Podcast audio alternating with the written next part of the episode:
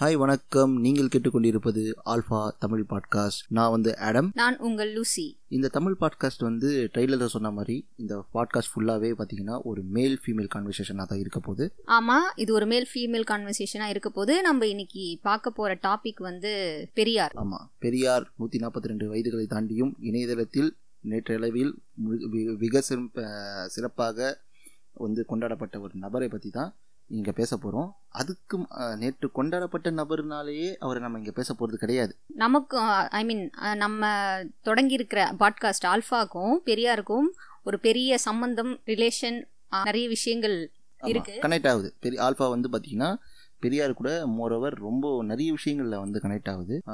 Alpha அதுக்கு வந்து நம்ம வந்து தனியாக ஒரு இன்ட்ரடக்ஷன் கொடுத்துருவோம். ஃபஸ்ட்டு இந்த பெரியார் ஒன் ஃபார்ட்டி டூ ஓகேங்களா பெரியார் யார்? பெரியார் எப்படி நம்மளுக்கு அறிமுகமாகறாரு ஒரு ஒரு வாழ்க்கையில் வந்து எப்படி பெரியார் வந்து கொஞ்சம் கொஞ்சமாக வராரு? பெரியார் வர்றதுனால என்னென்ன நன்மைகள் வருது? குணங்கள் என்ன?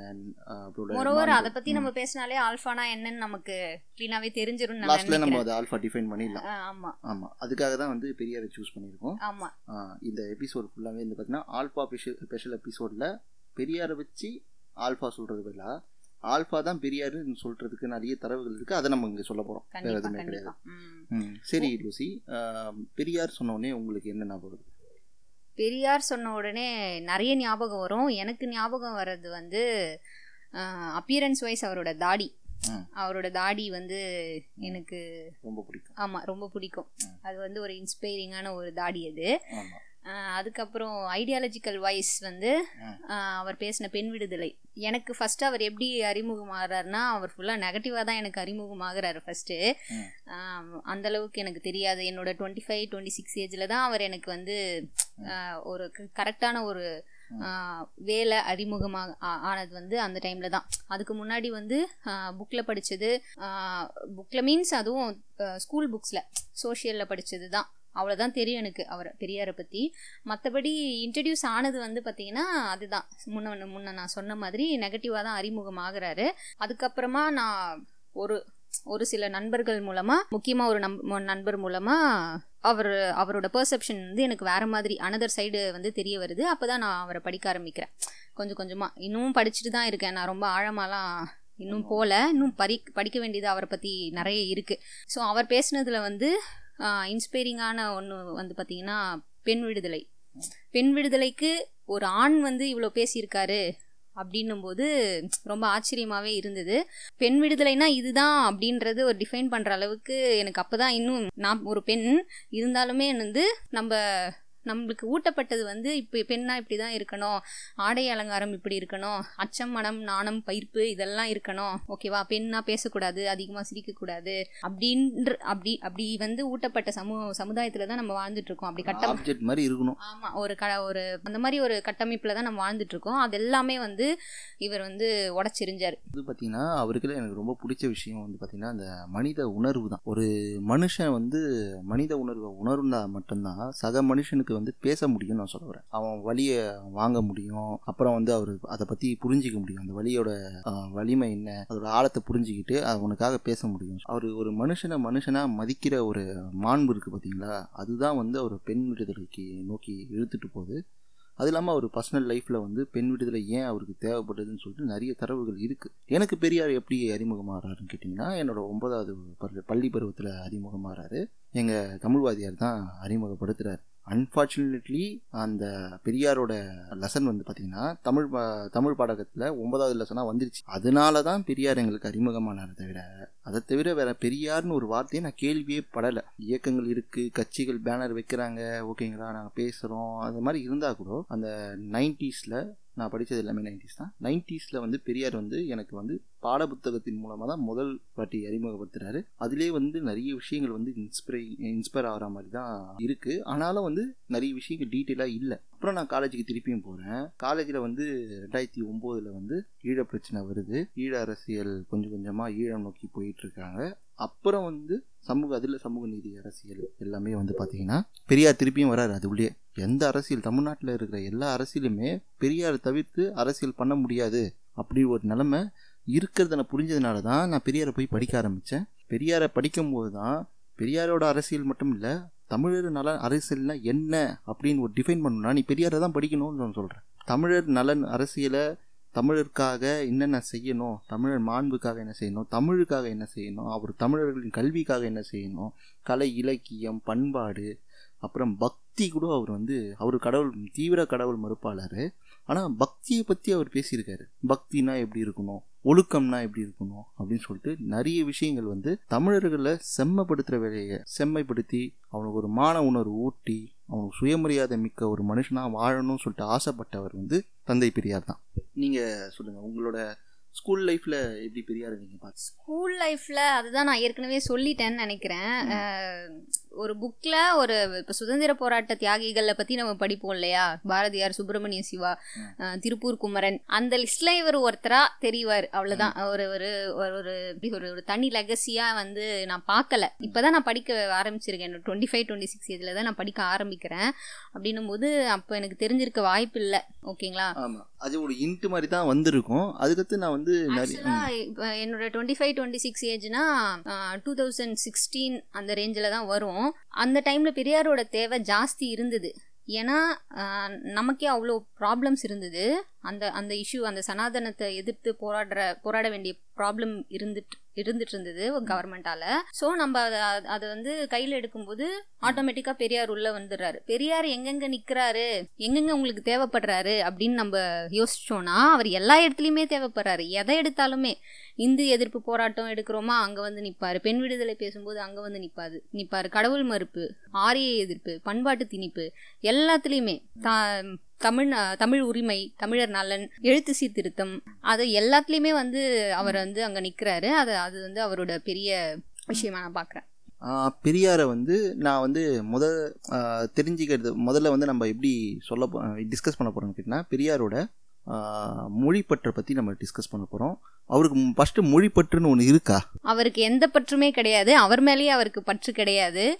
அவர் அவரோட வார்த்தையிலேருந்து நம்ம சொல்லணும்னா சமுதாய தொண்டு செய்கிறவனுக்கு என்னென்ன பற்றெல்லாம் இருக்கக்கூடாதுன்னு அவர் வரிசைப்படுத்தியிருக்காரு. அவனுக்கு வந்து மொழி பற்று இருக்கக்கூடாது தேசப்பற்று இருக்கக்கூடாது மனித பற்று கூட இருக்கக்கூடாது. சமுதாய mean, ஆ, மனித பற்று இருக்கணும். அது எப்படின்னா சமுதாய பற்று ஒன்று தான் இருக்கணும். சமுதாயம்னா மனு மனுஷன். அதாவது தனி மனித பற்று கூட இருக்கக்கூடாது. அதை தான் அவர் சொல்றாரு. அதை அதுதான். நீங்கள் சொல்கிறீங்க சமுதாய பற்று வேற தனி மனித பற்று வேற.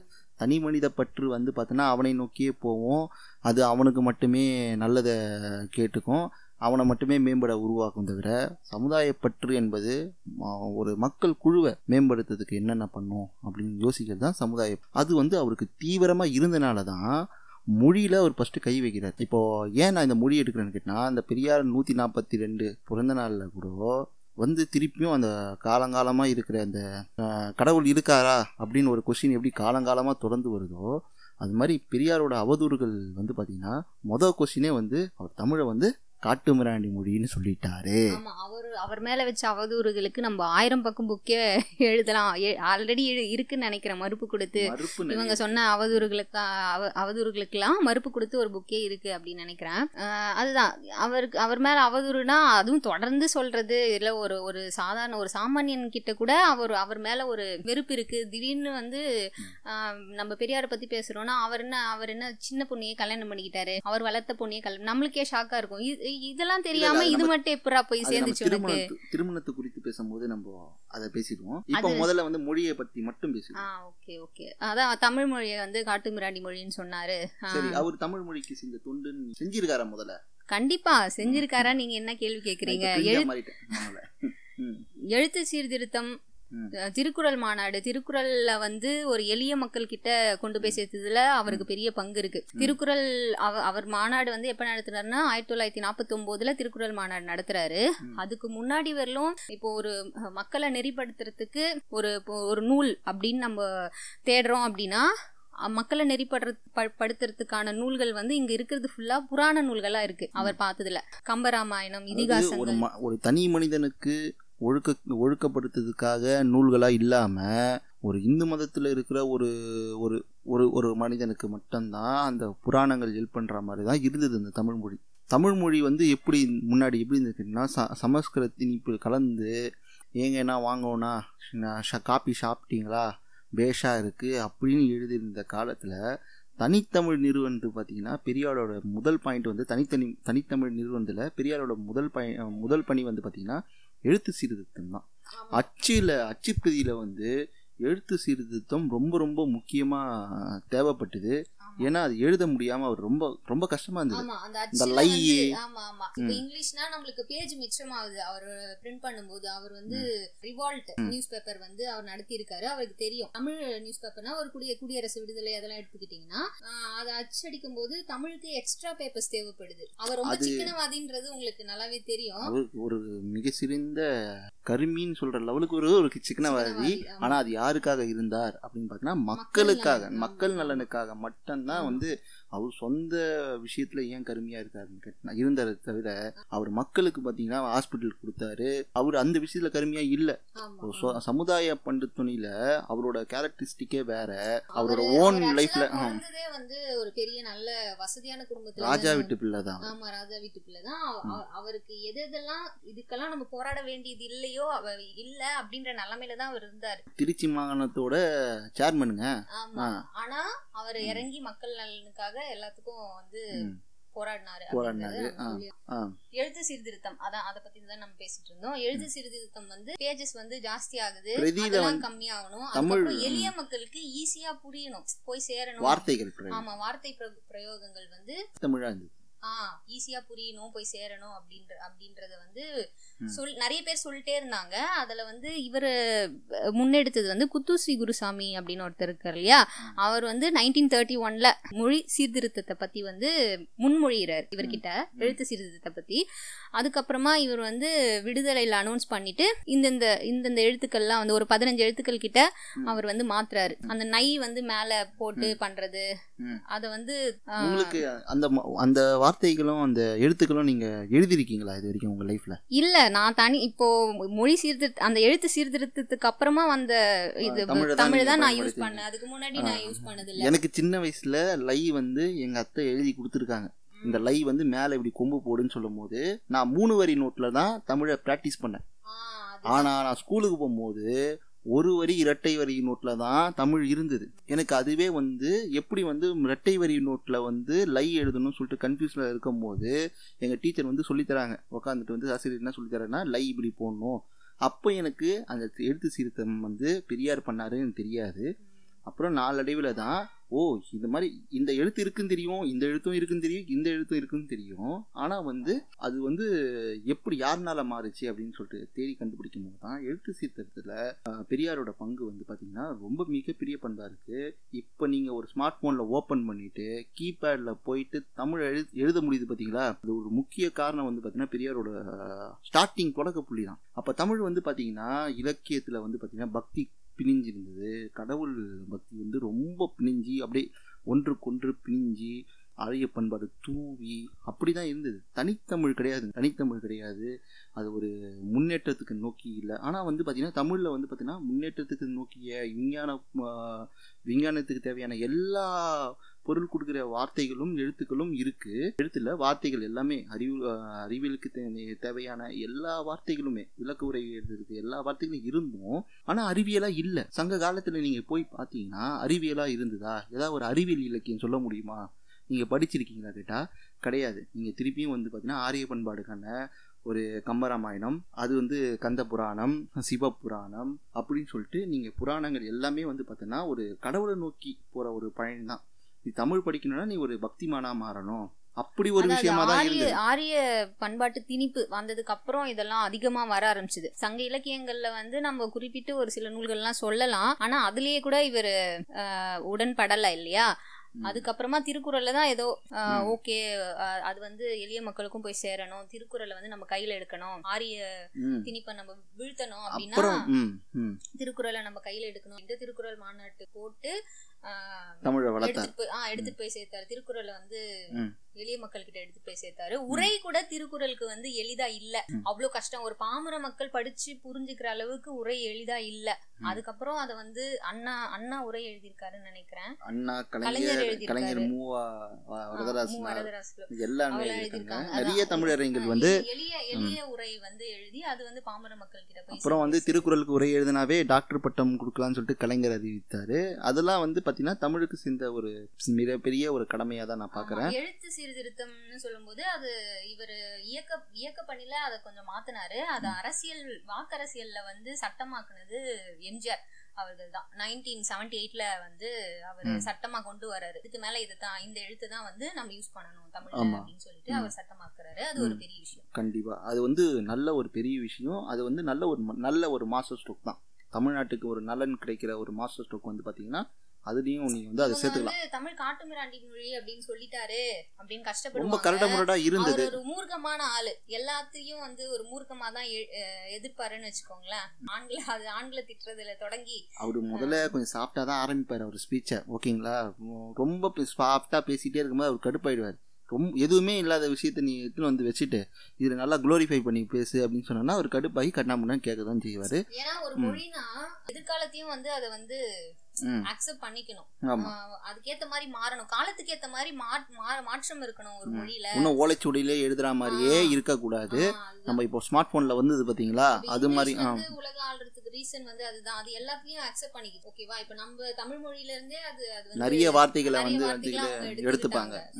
அது ஒண்ணு. லத்தீன் மொழி லத்தீன் மொழியும் வந்து முதல்ல இங்கிலீஷ்க்கு முன்னாடி லத்தீன் மொழி தான் ஆளுமையில இருந்தது.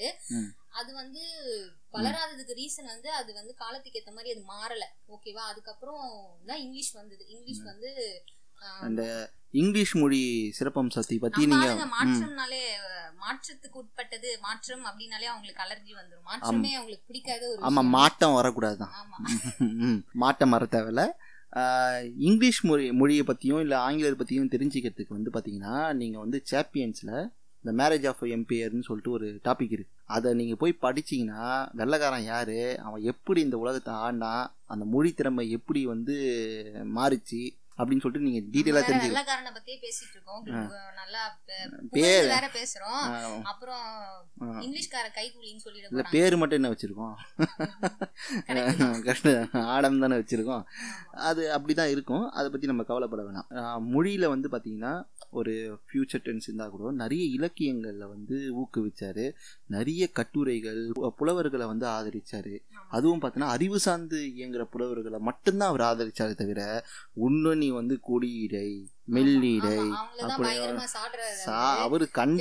அந்த பெண்க- பெண்களோட உடல் பணப்பை பத்தியே வந்து நீங்க குளோரிஃபை பண்ணி பேசிட்டு இருக்கீங்க. அத அத வர்ணிச்சே நீங்க பேசிட்டு இருக்கீங்க எப்பதான் அவங்க உரிமைகளை உரிமைகளை ஒரு அஞ்சு வழியாவது பேசுங்களேன். அவனுக்கு தெரிஞ்சா பேச மாட்டானா? அதுதான். அப்படின்ட்டு தான் கேட்டுட்டு ஆமாம் அதே மாதிரி தான் அந்த மொழியில் வந்து பார்த்திங்கன்னா இந்த இலக்கியம் எல்லாமே வந்து பார்த்திங்கன்னா ஒன்று ஆரிய பண்பாட்டை க்ளோரிஃபை பண்ணுற மாதிரி ஒரு இலக்கியம் எழுதுவானுங்க. அப்படி இல்லைன்னா பெண்ணை வந்து கிரிஞ்சு பண்ணி கொடி கொடியிடையால் அப்படின்னு சொல்லிட்டு பெண்ணுனா இப்படி தெரியுமா இருக்கும்? அந்த கால சூப்பர் ஸ்டாருங்க தான் கவிஞர்களாக இருந்தாங்க. பொண்ணுனா இப்படி இருக்கணும் அப்படி இருக்கணும் இப்படி இருக்கணும் குனிஞ்ச தலை முடியாமல் இருக்கணும் அப்படி போகணும் இப்படி பண்ணணும் அப்படின்னு சொல்லிட்டு பேசினவங்க தான் புலவர்களாக இருந்ததுனால பெரியார் ஸ்ட்ராங்காக கண்டம் பண்ணுறாரு அவரை அவங்கள. புலவர்களை வந்து ஸ்ட்ராங்காக கண்டம் பண்ணுறாரு அதுக்கடுத்து வந்து பார்த்தீங்கன்னா இந்த மொழி ஆளுமை வந்து பார்த்தீங்கன்னா பெரியார் மட்டுமே பண்ணல. அதுக்கடுத்து வந்து பார்த்தீங்கன்னா பெரியாரை தொடர்ந்து அவரோட சிஷ்யர்கள் வந்து தொடர்ந்து செஞ்சிட்டு இருக்காங்க சிஷ்யர்கள் வந்து தொடர்ந்து வந்து வராங்க. அவங்களோட அவங்களோட பணியை கரெக்டாக செய்கிறாங்க அண்ணா வந்து செய்கிறாரு கலைஞர் செய்கிறாரு ஜெயலலிதா முதற்கொண்டு வந்து எல்லா வேலையுமே ஜெயலலிதா மேலே விமர்சனம் இருக்குது அவங்க மொழிக்கு ஒன்றும் பெருசாக செய்யலை. ஆனாலும் வந்து ஒரு நடை அதாவது எக்ஸிஸ்டிங் விஷயத்தில் அவங்க கை வைக்கல கெடுக்கல. கெடுக்கல. அதுவே செஞ்ச மாதிரி தான் எங்களுக்கு தோணுது. அதனால செய்யல. எம்ஜிஆர் எல்லாமே வந்து பார்த்தீங்கன்னா மொழி குறித்தான ஒரு விஷயங்களை வந்து தெளிவாக செஞ்சுருக்காங்க. மொழி அதுக்கடுத்து பார்த்தீங்கன்னா கல்வி. ஒரு மனுஷனுக்கு கல்வி எப்படி இருக்கணும்னு சொல்லிட்டு பெரியார் சொல்கிறாருன்னு கேட்டிங்கன்னா அவனுக்கு வந்து பகுத்தறிவு கொண்ட அறிவு சிந்தனையோட ஓகேங்களா அதே டைமில் வேலை வாய்ப்புக்கு காசு பணம் சம்பாதிக்கிற மாதிரி ஒரு கல்வி இருந்தால் கொடு. அதை விட்டுட்டு திருப்பியும் வந்து புனிதப்படுத்தி சொர்க்கத்துக்கு போகிற வழியில் வந்து கல்வியாக இருக்கும். இந்த கல்வி மூலமாக நீங்கள் சொர்க்கத்தை அடையலாம். கல்வி க கற்காமல் நீங்கள் நரகத்துக்கு போயிடுவீங்க அப்படின்னு சொல்கிற க்ளோரிஃபையான வார்த்தையாக இருக்கக்கூடாதுன்னு சொல்லிட்டு ஸ்ட்ராங்காக வந்து கல்வி கல்வியை வந்து பேசுறாரு. ஆமா, ஆமா அந்த ஆரிய எதிர்ப்பு அப்படின்னு வரும்போது அதுல என்ன வருது? சூத்திரர்கள் வந்து கல்வி கற்க கூடாது மனு மனுல அதை தானே சொல்லியிருக்கு. அப்படி அவங்க காதால கே வேதத்தை வந்து காதால கேட்டா கூட அவங்க காதுல ஈயத்தை காய்ச்சி ஊத்தணும் அப்படின்ற ஒரு இதுதான் இருந்தது. அதை தாண்டி அவர் அதை உடைக்கும் போது இது வருது. ராஜாஜி வந்து குலக்கல்வி திட்டத்தை எடுத்துட்டு வரும்போது கூட பயங்கரமா ஒரு எமோஷனல் முடிவு தான் எடுத்துட்டு அவர் எடுத்துட்டு என்ன சொல்கிறாருன்னா எல்லாரும் நான் தோழர்களே எல்லாரும் வந்து பார்த்தீங்கன்னா பெட்ரோலு கம்பு கல் எல்லாம் எடு எடுத்து வச்சிங்க நம்ம சொல்கிறேன் நான் சொல்கிறேன் அகரகாத்துக்கு போகிறோம் கொளுத்துறோம் அப்படின்னு சொல்லிட்டாரு. அவர் பொதுவா எமோஷன் எதுக்கும் ஆக மாட்டாரு? ரீசனல் தான் அந்த அவ்வளோ மனித பற்று இருந்ததுனால தான் அந்த எமோஷனலாக ஒரு வார்த்தையை போட்டாருன்னு நான் சொல்லுவேன் அது ஒரு எமோஷனலாக ஒரு வார்த்தை. ஓகேங்க இது வரைக்கும் அடிப்பேன் குத்துவேன்னு சொல்லிட்டு பெரியார் பேசியிருக்காரா அப்படின்னு கேட்டால் பேசுனது கிடையாது. அறிவுபூர்வமாக தான் சிந்திச்சு பேசு சிந்தி சிந்தின்னு சொல்லிட்டு பேசிட்டு இருப்பாரு தவிர எமோஷ்னலாக வந்து நான் உன்னை குத்துவேன் கொல்லுவேன் அப்படின்னு சொன்னதே கிடையாது. ஆனால் அவரோட அந்த பேச்சே பார்த்தீங்கன்னா ஏன் அது பேசினாருன்னா ராஜாஜி அவ்வளோ வேலையை பார்த்துருக்காரு அவர். பார்த்தா அவரு குலக்கல்வி திட்டத்துக்கு வந்து எதிரா நின்னது இப்பவும் அது கண்டினியூ ஆகுது. அவர் இல்ல. நெப்பு. நெப்பு ஆமா நெப்பு மூலமா வந்து நவீன குலக்கல்வி திட்டம் வந்து. அறிமுகமாகிற ஒரு கட்டத்துல தான் இருக்கு. அதனாலதான் பெரியார் வந்து நமக்கு இன்னும் தேவைப்படுறாரு. நம்ம அவரை பத்தி இன்னும் பேசிட்டு இருக்கோம். இந்த கல்வி வந்து நான் பெரியாரோட டெஃபினேஷன் டெஃபினேஷன்ல இருந்து நான் சொன்ன உடனே இந்த நெப்புல என்ன டெஃபினேஷன் போட்டிருக்கான்னா இன்னேட் டேலண்ட்னு ஒன்று போட்டிருக்கான். இன்னேட் டேலண்ட் இன்னேட் டேலண்ட்னா Innate talent னா என்ன? பான். பான் டேலண்ட் இருக்கணும். இந்த எப்படி மூளையில இருந்து அறிவு ஊத்துமான்னு தெரியல எனக்கு. இன்னேட் டேலண்ட் அப்புறம் வந்து த நாலேஜ் இஸ் டீப்டு சீட்டடா டீப்டு சீட்டட் அப்படின்னு சொல்லிட்டு ஒரு வார்த்தையை யூஸ் பண்றான். இதெல்லாம் வந்து நெப்புல நீங்க வந்து நீங்க பதினாலாவது பக்கமோ பதினஞ்சாவது பக்கத்துலேயே கிடைக்குது. நீங்க ஒன்றும் இல்லை. நெப்பு பீடி தொழில் கல்வியை பற்றி பேசலாம். தொழில் கல்வி பேசலாம். ஆனால் யாருக்கு பேசணும்னு ஒன்று இருக்குல்ல? ஒரு தொழிலை வச்சே நீ வந்து சமூக சாதியை பிரிச்சிருக்கும் போது தொழிற்கல்வி நீ வந்து எப்படி இருக்கணும்? ஒரு எல்லாருக்கும் பொதுவாக இருக்கணும். ஆனால் அதை தாண்டி அது ஒரு சாதிய கட்டமைப்பையே திருப்பியும் வளர வைக்கிற மாதிரி ஒரு த- தொழிற்கல்வியை நான் வளர்ப்பேன் அப்படின்னு சொன்னேன்னா அதனால சாதி கட்டமைப்பு இன்னும் படிநிலை இன்னும் வேற மாதிரி மாறும். அது அது அதை குறித்து தான் வந்து கஷ்ட நம்ம வந்து பேசிட்டு இருக்கோம். அதே நெட்ல பேஜ் நம்பர் த்ரீல நினைக்கிறேன் ஒரு லைன் வரும். அந்த twenty first century education remaining consist with Indians tradition and value systems அப்படின்னு போட்டிருக்கு. கஸ்டம் அண்ட் யூசேஜ் மாதிரி இருக்குது. இந்தியன்ஸ் ட்ரெடிஷன் அண்ட் வேல்யூ சிஸ்டம்னா என்ன? இந்தியனோட ட்ரெடிஷன் சிஸ்டம் என்ன? இந்தியன்னாவே என்னன்னு சொல்லிட்டு ஒரு பிரச்சனை இருக்குல்ல? இந்தியனே உங்களுக்கு சம்ம இந்தியனுக்கே உங்களுக்கு சம்மந்தம் கிடையாதா? இந்துஸ் யாரு? அதுக்கு வரலாறு போனாவே ஆரிய பண்பாடுக்கும் இந்துஸுக்குமே சம்மந்தம் கிடையாது. நீங்க ஆரியன்ஸ் இந்துஸ் என்பது வேறு. ஆமா. ஆரியர் அவன் சொல்லு அவன் சொல்றானா? அவன் சொல்றானா வெள்ளைக்காரன் சொல்லிட்டு போனதுதான். வெள்ளை வெள்ளைக்காரன் கிடையாது. வெள்ளைக்காரன் தான் வந்து இந்துன்னு பேர் வைக்கிறான். அவன் யாருக்கு வைக்கிறான்? கேரளா இருக்கிற பகுதியில் அந்த கோழிக்கூடுலேருந்து சவுத் ரிலீஜனில் வாழ்ந்தவங்க தான் இந்துஸ்னு அவன் பேரை வச்சான் தவிர மற்றபடி வேற யாருக்கும் இந்துஸ்லாம் அவன் பேர் வைக்கல முன்னாடி. அப்புறம் அவன் வந்து மத ரீதியாக வந்து கண்ணை கணக்கீடு தேவைப்படுறதுனால அது இந்தியன் இந்- இந்து இந்தியன் அப்படின்னு சொல்லிட்டு மாறிச்சு. ஓகேங்களா? இதை வந்து இப்போ இவனுங்க இந்துஸ்தானி அப்படின்னு சுற்றிட்டு இருக்கானுங்க. அவனுங்களாம் முதல்ல வரலாறு படிக்க அகண்ட அண்டா அண்டாவை விற்போம். அகண்ட பாரதம் கனவா நான் என்ன. சொல்கிறேன் இங்கிலாந்து வரைக்குமே எடுத்துக்கலாம்னு சொல்கிறேன் ஓகேங்களா? நம்ம வந்து அமெரிக்காலேருந்து இங்கிலாந்து வரைக்கும் எல்லாம் எடுத்துட்டு ஒரே ராஜ்யம் அப்படின்னு சொல்லிட்டு ராமராஜ்யத்தை ஆரம்பிப்போம். காலுக்கடியில் ஏதோ ஒன்று வைப்போம் அப்படின்னு சொல்லிட்டு பேசிக்கலாம். அவ்வளோதான் இந்த கல்வி வந்து எவ்வளோ இம்பார்ட்டண்ட்டாக இருக்குது அப்படின்னு கேட்டிங்கன்னா இங்கே இருக்க அடிமைத்தனத்தை ஒடுக்குமுறையை ஒடுக்கும் ஆ, தவிர்க்கணும் ஒரு அறிவு ஊட்டணும்னா சிந்திக்கணும்னா கல்வி முறை தான் ஃபெண்டமெண்டலாக இருக்குது ஒரு மனுஷனுக்கு வந்து ஃபெண்டமெண்டலே கல்வி தான். ஓகேங்களா? அந்த கல்வி மூலமாக தான் அடர்த்தி முறையை எதிர்க்க முடியும்னு சொல்ல வரேன். இன்னொன்னு வந்து அந்த கல்வி பத்தி பேசும்போது இன்னொன்னு வேண்டி இருக்கு. முன்னாடி வந்து வேலையில தான் வந்து இடஒதுக்கீடு இருந்தது. வேலையில மட்டும் இடஒதுக்கீடு இருந்தது. அந்த ஆயிரத்தி தொள்ளாயிரத்தி ஐம்பது சட்டம் வந்து நடைமுறைப்படுத்தும் போது அது மட்டும்தான் இருந்தது. கல்வியில வந்து இடஒதுக்கீடு அப்படின்றது இல்லை. அதுக்காக ஃபர்ஸ்ட் சீர்திருத்தம் வந்து அதில் தான் நடந்தது. இந்தியால நேரு பண்றாரு அதை. அது எப்படி நடக்குதுன்னா பெரியார் பெரியாரோட போராட்டம் ப்ரெஷர் முன்னாடி இருந்ததா? அதுக்கு முன்னாடி ஆ இருந்தது. அது நீதி கட்சியில வந்து கொடுத்திருந்தாங்க. ஆயிரத்தி தொள்ளாயிரத்தி இருபத்தி நாலுன்னு நினைக்கிறேன். பிரிட்டிஷ் கவர்மெண்ட்லேயே இடஒதுக்கீடுலாம் வந்துடுச்சு. அவங்க கொடுத்துட்டாங்க. ஆனா அதை ஒடுக்குனது யாரு? திருப்பியும் பறிச்சதுனால தானே திருப்பி போராட்டம் வருது. அப்படியே வச்சுருந்தா ஏன் போராட்டம் திருப்பி வருது? இவனுங்க எப்படின்னா காமராஜர் வந்து ரெண்டாயிரம் பள்ளியை வந்து இருபதாயிரம் பள்ளியை திறந்தாருன்னு சொல்லுவானுங்க. ஆனா ரெண்டாயிரம் பண்ணி மூணு வந்து ராஜாத்தை பத்தி பேச மாட்டானுங்க. அதே மாதிரி இடஒதுக்கீடுக்காக சட்ட சட்ட எரிப்பு போராட்டம் வரைக்கும் எடுத்துகிட்டு வந்துட்டு மூவாயிரம் தோழர்கள் வந்து மூணு வருஷம் உள்ளே இருக்கிற தோழர்கள் மட்டுமே வாங்க அப்படின்னு சொல்லி மூவாயிரத்துக்கு மேலே இருக்கிற தோழர்கள்லாம் உள்ளே போய் சிறையில் சிறைவாதத்தில் நிறைய தோழர்கள் இறந்து போய் இந்த கல்வி உரிமை நம்ம மீட்டு அறுபத்தொம்பது பர்சன்டேஜ் இன்னைக்கு இடஒதுக்கீடு இருந்து நம்ம வளர்ந்துருக்கணும்னா வளரணும்னா அது காரணம் யார்? அந்த ஒரு ரேஷனலிஸ்டான ஐடியா தான் சொல்கிறேன் அவருக்கு பெரியார் நான் சொல்கிறேன் அந்த ரேஷனலிஸ்டான ஐடியா அதை பற்ற வச்சது பெரியார். எல்லாருக்கும் அந்த அரிய ஐடியா இருந்தது. ஆனால் அதை பற்ற வைக்கணும்ல. பற்ற வச்சு கரெக்டாக எடுத்துன்னு பந்தத்தை எடுத்துன்னு வரணும்ல. அந்த பந்தத்தை எடுத்துன்னு வந்தது பெரியார் நான் சொல்லுவேன் கண்டிப்பாக இப்போ கூட பார்த்தீங்க ஜிஆரில் வந்து பார்த்தீங்கன்னா நம்ம நாற்பத்தி எட்டு இருக்கோம். அதை விட ரொம்ப முக்கியமான நீங்கள் ஜிஆரில் ஆண் பெண்கள் ரேஷியோவில் பார்த்தீங்கன்னா நாற்பத்தி நாலு நாற்பத்தி நாலு ஈக்குவலண்ட்டாக இருக்குது ஃபீமேல் அண்ட் மேல் ஜிஇஆர் வந்து இவன் நாற்பத்தி எட்டுனா இவன் நாற்பத்தி ரெண்டு அது மாதிரி ஈக்குவலண்ட்டாக இருக்குது நீங்கள் இதை மகாராஷ்டிரா கூட நீங்கள் எடுத்து பாருங்கள் நீங்கள் இதில் எந்த ஒரு ஸ்டேட்டு இந்தியாவில் இருக்க இந்தியன் டெரிட்டரி யூனியன் இல்லை டெரிட்டரி யூனியன்னாவே அவனுக்கு பூச்சி எரியுங்க அவனுக்கு. வேறு எதுவுமே கிடையாதுங்க. அப்படியே எரியும். அதை தான் நம்ம சொல்லி பழகணும்னு நான் சொல்கிறேன் இப்போ அடுத்த சமூகத்துக்கு இந்த டெரிட்டரி யூனியனை சொல்லிட்டு இருக்கணும். இந்தியா ஆ யூனியன் யுனைடெட் அதாவது territory territory territory union of இந்தியான்னு வந்து சொல்லிகிட்டே இருக்கணும். கான்ஸ்டியூஷனில் எங்கடா கண்ட்ரின்னு எங்கே டிஃபைன் பண்ணியிருக்கு அப்படின்னு கேட்கணும் அவனை ட்ரால் பண்ணும் பெரியார் மாநிலங்களின் கூட்டாட்சி. ஒன்றிய அரசு ஒன்றிய அரசு மட்டும் வேலையை செய்யி மாநில அரசு வேலை நான் பார்த்துக்கிறேன் கூட்டாட்சி தத்துவத்தின் கீழே அடிப்படையா இரு அப்படின்னு சொல்ற ஒருங்கிணைக்கு வேலையை நம்ம பண்ணணும். ஆனா தமிழகத்துல இருந்து நம்ம மட்டும்தான் தொடர்ந்து ஒரு அறுபது வருஷமா கத்தி தனியா இருக்கு இல்லையா? மாநில சுயாட்சி பத்தி அவர் நிறைய பேசியிருக்காரு. பங்கு இருக்கிறத விட வி ஆர் டயர்டு அப்படின்னு சொல்ற நிலைமையை தான் அவனுக்கு கிரியேட் பண்றானுங்க. நம்ம வந்து எப்படி சொல்றதுன்னா நம்ம எவ்வளோ அறுபது வருஷம் போராடினா கூட அடுத்த ஜென்ரேஷனுக்கு பெரியாரை வந்து பெரியார் மட்டும் கிடையாது. ஒரு போராட்ட குணமுடைய ஒரு இப்ப பெரியார் எது எதுக்கெல்லாம் போராடினாரோ மறுபடியும் அதே அதே வருது. மறுபடியும் அதே ரொட்டேட் ஆகுது. மறுபடியும் அதுக்கு நம்ம பெரியாரன் பேரன்களும் வராங்க. ஆனா சங்கிகளும் நிறைய வராங்கன்னு நான் சொல்ல வரேன். ஆனா அப்படியேதான் இருக்கு.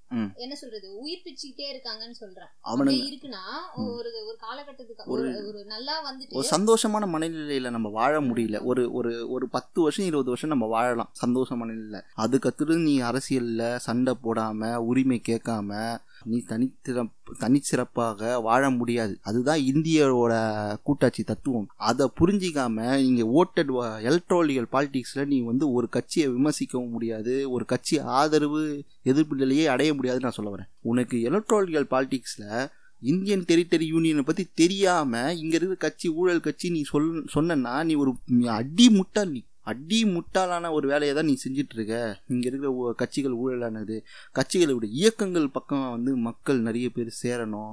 அந்த கல்வி கல்வி வந்து ரொம்ப முக்கியமான ஒரு விஷயமா இருக்குது இப்போ நீட் எடுத்துன்னு வரான். இது வந்து இன்ஜினியரிங் காலேஜுக்கு வந்து என்ட்ரன்ஸ் எக்ஸாம் எடுத்துன்னு வரான். லா காலேஜுக்கு என்ட்ரன்ஸ் எக்ஸாம் எடுத்துன்னு வரேன்னு சொல்கிறான் நம்ம படிச்சுட்டு ஓகேங்களா? வேலை வந்து வேலை வாய்ப்புகள் எல்லாத்தையும் எடுத்துட்டு தரம் அப்படின்றதுல தான் எடுத்துட்டு போயிட்டு வைக்கிறாங்க. இந்த திறமை தரம் அப்படின்னு சொன்ன ஒரு எந்த ஒரு காரியமும் உருப்பிட்டுருக்கா அப்படின்னு பார்த்தா உருப்பிடவே இல்லை. இவன் வந்து நீட்டை எடுத்துன்னு அதுதான் சாம்பிளைஸ் அதையும் கேக்குறாரு. என்ன கேக்குறாருன்னா தி- திறமையும் அறிவும் வளர்த்துக்கிறதுக்கு தானே கல்லூரிக்குள்ள அவன் நுழையிறான். ஒரு படிப்பு முடிச்சுட்டு கல்லூரிக்குள்ள நுழையிறான். நீங்க கல்லூரிக்குள்ள நுழையறதுக்கே வந்து திறமையும் அறிவும் தேவை அப்படின்னு சொல்றீங்களே இது எப்படி நியாயம்? எந்த விதத்துல நியாயம் அப்படின்ற மாதிரி தான் அவர் கேக்குறாரு. அந்த இன்னேட்டு டேலண்ட்டை பற்றி பேசுகிறானுங்க அவனுங்க. இப்பயும் அது அவனுங்க பார்த்தீங்களா அதே கொள்கை தான் அதே வார்த்தைகள் திருப்பியும் இங்கிலீஷில் வருது. அதே பாலிசியாக டிஃபைன் ஆகுது. நம்ம அவங்க வந்து மேஜிக்கல் வேர்ட்ஸ்ல நிறைய விளையாடுவாங்க பயங்கரமா. இந்த மே இந்த மே அதை இங்கிலீஷ் வேணாம் சொன்னதுக்கு நாடாளுமன்றத்தில் ஹிந்தி மட்டுமே கட்டாய மொழியாக இருக்கிறதுக்கு அவனுக்கு என்ன ரீசன் சொன்னாங்க பற்றி தெரியுமா உங்களுக்கு? அந்த மைட் பி மே பி சொன்னானுங்க. அந்த மாதிரி ஒரு ஃப்ளெக்ஸியான ஒரு மொழியை வச்சுக்கிட்டு நம்ம வந்து கான்ஸ்டியூஷன் எழுதலாமா? தோழர்களே. ஆ ஓகே ஃப்ரெண்ட்ஸ் அப்படின்னு சொல்லிட்டு அவனுக்கு அப்படி மாறிட்டானுங்க. நீ ஞாபகம் வருது நமக்கு. ஹிந்தி எதிர்ப்பு போராட்டத்தை பற்றியும் பேசிடலாம். இந்தி திணிப்பு இப்போ இருக்கு. அதுக்கு இந்த தெரியாது போடா அப்படின்னு டிஷர்ட் போடுற அளவுக்கு வந்து நம்ம போயிட்டு இருக்கோம். அது ஆயிரத்தி தொள்ளாயிரத்தி முப்பத்தி எட்டுல இருந்து அது அந்த ப்ராப்ளம் இருந்துகிட்டே உங்களுக்கு ஒன்று தெரியுமா. எனக்கு ஹிந்தி தெரியும். எனக்கு தெரியாது அதனால நான் தெரியாது போடான்னு சொல்லிட்டேன். இல்லை இல்லை எனக்கு ஹிந்தி தெரியும். நான் இந்த இன்சிடென்ட் சொல்கிறேன் ஓகேங்களா எனக்கு ஹிந்தி தெரியும்னு சொல்லிட்டு நான் வந்து ஒரு வேற்று மாநிலத்தில் இருக்கேன். ஓகேங்களா? தமிழ்நாடு பக்கத்தில் இருக்கிற ஒரு மாநிலம் கர்நாடகா தாங்க வேறு எங்கேங்கிற கர்நாடகா மாநிலத்தில் பெங்களூரில் போயிட்டு எனக்கு ஒரு பிளேட் இட்லி தாங்கன்னு சொல்லிட்டு நான் ஹிந்தியில் கேட்குறேன் ஆ? தோ பிளேட் தோ இட்லி லியே அப்படின்னு கேட்குறேன் அவங்க வந்து சிம்பிளாக ரெண்டு இட்லி தானேப்பா தரம்பா அப்படின்னு சொல்லிட்டு போயிட்டாங்க. எனக்கு அப்பயே ரொம்ப அவமானமாக போச்சு. எங்கள் அப்பா எங்கள் அம்மா வந்து ஹிந்தி பிடிச்சா நீ வெளி ஸ்டேட்டில் போனால் நீ நல்லா பிழைக்க முடியும் பேசுறதுக்கும் டேய் அவனுங்களே தமிழ் தாண்டா பேசிகிட்டு இருக்கானுங்க. கர்நாடகாவில் வந்து தமிழ் பேசும் மக்கள் வந்து நிறைய பேர் வந்து பெங்களூரில் இருக்காங்க. ஈவன் கன்னடக்காரியே கண்ண கன்னடிக்காவே வந்து பார்த்தோன்னா தமிழ் பேசுகிறான் தமிழ் புரிஞ்சுக்கிறான். எனக்கு கன்னடிக்கா வந்து அவன் பேசினா எனக்கு புரியுது. ஆனால் ரிப்ளை நான் தமிழில் தான் பேசிகிட்டு இருக்கேன். அவனும் எனக்கு ரிப்ளை வந்து கன்னடியில் கன்னடிக்காலே பேசுவான். கன்னடாலே பேசுவான். ஹிந்தி தெரிஞ்சுக்கோங்க அப்படின்றதுக்கு எது எதெல்லாம் தூக்கிட்டு வராங்கன்னு கேட்டா செம்ம காமெடியா இருக்கு. அவன் ஒரு மொழியை ட்ரால் பண்ணுறாங்க நான் கர்நாடகாவில் பார்த்த ஒரு விஷயம் என்னன்னு கேட்டிங்கன்னா அவன் கன்னடான்னு சொல்ல மாட்றாங்க. அவன் மொழி இப்போ தமிழ் அப்படின்னு சொன்னால் தமிழ் சொன்னால் அவனுக்கு கோவம் வருமா வராதா? அது மாதிரி கன்னட கன்னடான்னு ஏன் சொல்கிற கன்னடான்னு சொல்லு. அவன் அப்படி கேட்குறான் என் மொழியை நீ வந்து இப்படி சொல்கிறனா நீ கன்னடா கன்னடான்னு சொல்லிட்டு இருக்க. எனக்கு பிடிக்கல. அதே மாதிரி கன்னடிக்கா கன்னடக்காரி அப்படின்னு என்ன சொல்லணும் அப்படின்னு சொன்னால் இவன் கன்னடா பீப்புள். எனக்கு நான் இப்போ நீ தமிழன் இல்லை. நீ மெதராசின்னு சொன்னா உனக்கு கோவம் வருமா வராதா அந்த மாதிரி ஒரு மலை அவனுங்க எங்க இருந்தாலும் வந்து. மெட்ராஸ் மாகாணம் பிரிக்கிறதுக்கு முன்னாடில இருந்து அந்த காலத்துல இருக்கிறாங்க போல இருக்குது. ஆ, அவனுங்களுக்கு வந்து நியூ டெல்லிலாம் என்னன்னு தெரியாது போல. நியூ டெல்லி தெரியாது. பாம்பே மும்பையா மாறினது நிறைய இருக்கிறவங்க நிறைய பேர் வந்து ஹிந்தி தான் ஹிந்தி தான் எல்லாருக்கும் தெரியும். ஹிந்தி பேசுறவங்க தான் இந்தியன்ஸ் அப்படின்னு நினைச்சிட்டு இருக்காங்க. நம்ம வெளிநாடு போறவங்க வந்து நிறைய ஃபேஸ் பண்ணிருக்காங்க வெளிநாடில் வெளிநாடுக்கு மட்டும் மட்டும் கிடையாது வெளி மாநிலம். நான்லாம் வெளிநாடு போயிருக்கேங்க. வெளி மாநிலத்தில் நான் வந்து இந்தியா வந்து ஒரு ரவுண்ட் அடிச்சிருக்கேன். யூபிலலாம் இறங்கிட்டு எனக்கு ஹிந்தி தெரிஞ்சா கூட நான் ஹிந்தி சரியாக பேச மாட்டேன். எனக்கு வந்து I comfortable to speak English அப்படின்னு சொல்கிற ஒரு கேட்டகரியான ஒரு ஆள் தான் நான். ஓகேங்களா ஹிந்தியை கம்பேர் பண்ணும்போது. நான் அவங்கள போயிட்டு லாக்கர் ரூம் கேட்குறேன் எது? எங்கள் ரயில்வே ஸ்டேஷனில் வந்து லாக்கர் ரூம்குள்ள மாஸ்டர்களை கேட்குறேன் அவன் வந்து அவனுக்கு இங்கிலீஷ் தெரிலன்னு சொல்கிறதுக்காக அவன் என்ன தெரியுமா சொல்கிறான் எங்களை தும் இந்துஸ்தானி ஹே தும் இந்துஸ்தானி பாஷா மே நகி காத்தே அப்படின்னு சொல்கிறான் அதாவது நீங்கள் வந்து ஒரு இந்தியனு இந்தியாக்குள்ளே இருந்துக்கிட்டு ஹிந்தி பேச தெரியாதுன்னு சொல்கிறியே நீலாம் இந்தியானா அப்படி என்னை கேட்குறான் நான் வந்து சொன்னேன் டே சார் ஜஸ்ட் லாங்குவேஜ் தான் அப்படின்னு சொல்லிட்டு நான் இங்கிலீஷில் பேசிட்டு வந்தேன். அவனுக்கு லாஸ்ட் வரைக்கும் புரியல. ஒரு நக்கலான ஒரு சிரிப்பை மட்டும் தான் சிரிச்சிருந்தான் எனக்கு அது புரிஞ்சிச்சு சரி அப்புறம் ட்ரெயின் சரி வந்துச்சுன்னு ஓகே ஏறிட்டேன் அவர் கேட்கறதுலயாவது நியாயம் இருக்கு. என்ன நான் இருக்கு? இருங்க இருங்க. நான் சொல்றேன் இருங்க. ஏன்னு உங்களுக்கு புரியும். நார்த்ல நார்த்ல நீங்க போறீங்க. சரி ஹிந்தி தெரியாதா அப்படின்னு கேக்குறான் அப்படின்னு வச்சுக்கோங்க. சரி அதை விட்டுருங்க. இங்கேயே. அதாவது தமிழ்நாட்டுல நம்ம இருக்கோம். புளித்தி குழந்தைகளா? இல்ல இல்ல. அத பத்தி இல்ல. தமிழ்நாட்டுல நம்ம இருக்கோம். நம்ம மொழி தமிழ் மொழி. நம்ம ஊர்ல வந்து கடை போடுறவன் வந்து பொழைக்கணுன்றதுக்காக கற்றுக்கோ அவனுக்கு கம்ஃபர்டபுளா இருக்கணுன்றதுக்காக நம்ம ஹிந்தி கத்துக்கணும். அந்த ஒரு பானிபூரி அந்த ஒரு பானிபூரி கேட்கறதுக்காகங்களா அதுவும் கரெக்டு தான். ஹிந்தி நீங்க படிக்கலன்னா எப்படிங்க பானிபூரி பானிபூரி ரெண்டு பிளேட் பானிபூரி வேணும்னு எப்படி ஹிந்தில கேப்பீங்க? அப்படின்னு கேக்குறாங்க. அதை தான் தூக்கிட்டு வராங்க. அப்படின்னா நான் அல்ஃபாம் சிக்கன் சாப்பிட்றதுக்கு அரபு மொழியை கற்றுக்கணுமா என்னடா உனக்கு பேசுறீங்க? எந்த டிஷ்ஷை கற்றுக்க இதெல்லாம் ஒரு வாதமா? அப்படின்றது டோஸ்ட் பண்ணுறதுக்காக நான் ஃப்ரெஞ்சு கற்றுக்கணும் ஃப்ரெஞ்சு ஆம்லேட் சாப்பிட்றதுக்கு நான் ஃப்ரெஞ்சு கற்றுக்கிட்டு நான் ஆம்லேட் போடணும். என்னடா அவனுக்கு முட்டை உடச்சி ஊத்துனா அவன் தமிழ் கத்துக்க மாட்டானா? அவன் இங்க கடை போட்டிருக்கான். அவன் தமிழ் கத்துக்க மாட்டானா? அவன் சொன்னானா? அவன் சொன்னானா? இல்ல இவங்க வைக்கிற வாதம்ல. அவன் அவன் என்னைக்குமே அது சொன்னது கிடையாது. அவனே ராஜஸ்தானி பாட்டு கேட்டுனுக்குறானுங்க. ம். இவனுங்களுக்கு ஹிந்தியும் ராஜஸ்தானினா இன்னும் தெரியல. அவன் பேஜிபுரி சாங் கேட்டுனுக்குறான். பூஜிபுரி சாங் கேட்டுனுக்கிறான். அவன் அங்கெல்லாம் போயிட்டு ஹிந்தியில் பேசினா அவனுக்கு ஹிந்தி தெரியாது. தெரியுமா? பஞ்சாப்காரன் எங்களை பேசியிருக்காங்க. நான் ஒரு நிறுவனத்தில் வேலை செய்கிறேன் பஞ்சாபிக்காரன் வந்து எனக்கு ஹிந்தி தெரியாதுன்னு சொல்லும் போது எனக்கும் ஹிந்தி தெரியாதுடா. அப்போ நீ பேசுகிற என்ன லாங்குவேஜில் அவனுக்குன்னா நான் பஞ்சாபி பேசுகிறேன் அப்படின்னு சொன்னால் எனக்கெல்லாம் அண்ணா வந்து அறிமுகமானவரே வந்து பார்த்தோன்னா பேங் கொல்கத்தாலேருந்து ஒருத்தர் வந்து எங்களை சொல்கிறாரு அப்போ தான் எனக்கு இதுக்கே நான் காஞ்சிபுரத்தில் பிறந்தேன். அவன் அண்ணா பிறந்த ஊரில் பிறந்தா கூட எனக்கு அண்ணா அறிமுகமாகாமல் தான் இருந்தார். அது மாதிரி தான் பெரியாரும் அறிமுகமாகாமல் மாதிரி தான் வச்சுருக்காங்க. இது மக்களுக்கு வந்து எல்லாருக்குமே சொல்லணும். பெரியார் யாருன்னு சொல்லி. இந்த கல்வி குறித்து நம்ம பேசிட்டோம். இந்த வெளிநாடு பெரியாரோட வெளிநாடு சுற்றுப்பயணங்களை பற்றி நம்ம பேசணும். ஏன்னா அது அதனால வந்து மிகப்பெரிய ஒரு தத்துவங்கள்லாம் வந்து ம- மொழிபெயர்ப்பு பற்றி இந்தியாவுக்குள்ளே வந்து தமிழ் மொழியில் வந்திருக்கு நான் நினைக்கிறேன். பெரியா பெரியாரோட வெளிநாட்டு பயணங்களை பற்றி நீங்கள் ஏதாவது ஷேர் பண்ணால் ஷேர் பண்ணுங்கள் ஆமாம் அவர் வந்து வெளிநாட்டு பயணம் வந்து எப்போ நடக்குது அப்படின்னா எப்போ போகிறாருன்னா நைன்டீன் டுவெண்ட்டி நைன்லேருந்து தேர்ட்டி டூ அந்த காலகட்டத்தில் தான் அவர் வந்து வெளிநாட்டு பயணம் வந்து தொட தொடங்குறாரு. எங்கே போகிறாருன்னா சோவியத் யூனியன். அதான் இப்போ அது பிரிஞ்சிருச்சு. ரஷ்யா மற்றதா பிரிஞ்சிருச்சு. அது உடைஞ்சிடுச்சு. ஆ உடஞ்சிருச்சு. ஆக்சுவலி அதுதான். உடஞ்சிருச்சு. அது அப்போ போறாரு. அங்கிருந்து வரும்போது தான் அந்த கம்யூனிச கோட்பாடை வந்து இந்த கூட. போகும்போது ஆமா. ஆம், எங்கில ஒரு புக் இருக்குங்க. அது வந்து சோவியத் யூனியன்ல பிரிண்ட் ஆன பிரிண்ட் ஆன ஒரு புக்கு எயிட்டீன் டுவெண்ட்டி நைன்ல சோவியத் யூனியன்ல தமிழ்ல பிரிண்ட் ஆன புக்கு அதுல போட்டு எயிட்டீன் டுவெண்ட்டி நைன்ல பிரிண்ட் ஆயிருக்கு. அதான் கம்யூனிச அறிக்கையை வந்து தமிழ்ல மொழிபெயர்த்து ஃபர்ஸ்ட் ஃபர்ஸ்ட் அவர் தான் பண்றாரு இந்தியால. ம். ஓகேவா அங்க இப்போ அந்த பெரியார் படத்திலே பார்த்துருப்பீங்கன்னு நினைக்கிறேன். அவர் வந்து சோவியத் ரஷ்யா வந்து எனக்கு உடஞ்சிருமோன்னு பயமா இருக்கு அப்படின்னு சொல்லிட்டு சொல்லியிருப்பாரு அதுல. ஆமா. அவரு பெரியார் ரஷ்ய பயணத்துல வந்து அவரோட மிகப்பெரிய ஒரு கன்சர்னா இருந்தது வந்து பெண்கள் முன்னுரிமையை தான் அவர் திருப்பியும் பேசினாரு. ஆண்களும் பெண்களும் சேர்ந்து உழைக்கிறாங்க. உழைப்புல வந்து பாத்தீங்கன்னா என்ன? பிசிக்ஸ்ல உழைப்புனா என்னங்க? ஒர்க்குனா என்னங்க? செய்யப்பட்ட வேலை டிவைடட் பை காலம் தான் டிஃபைன் ஆகுதுங்க.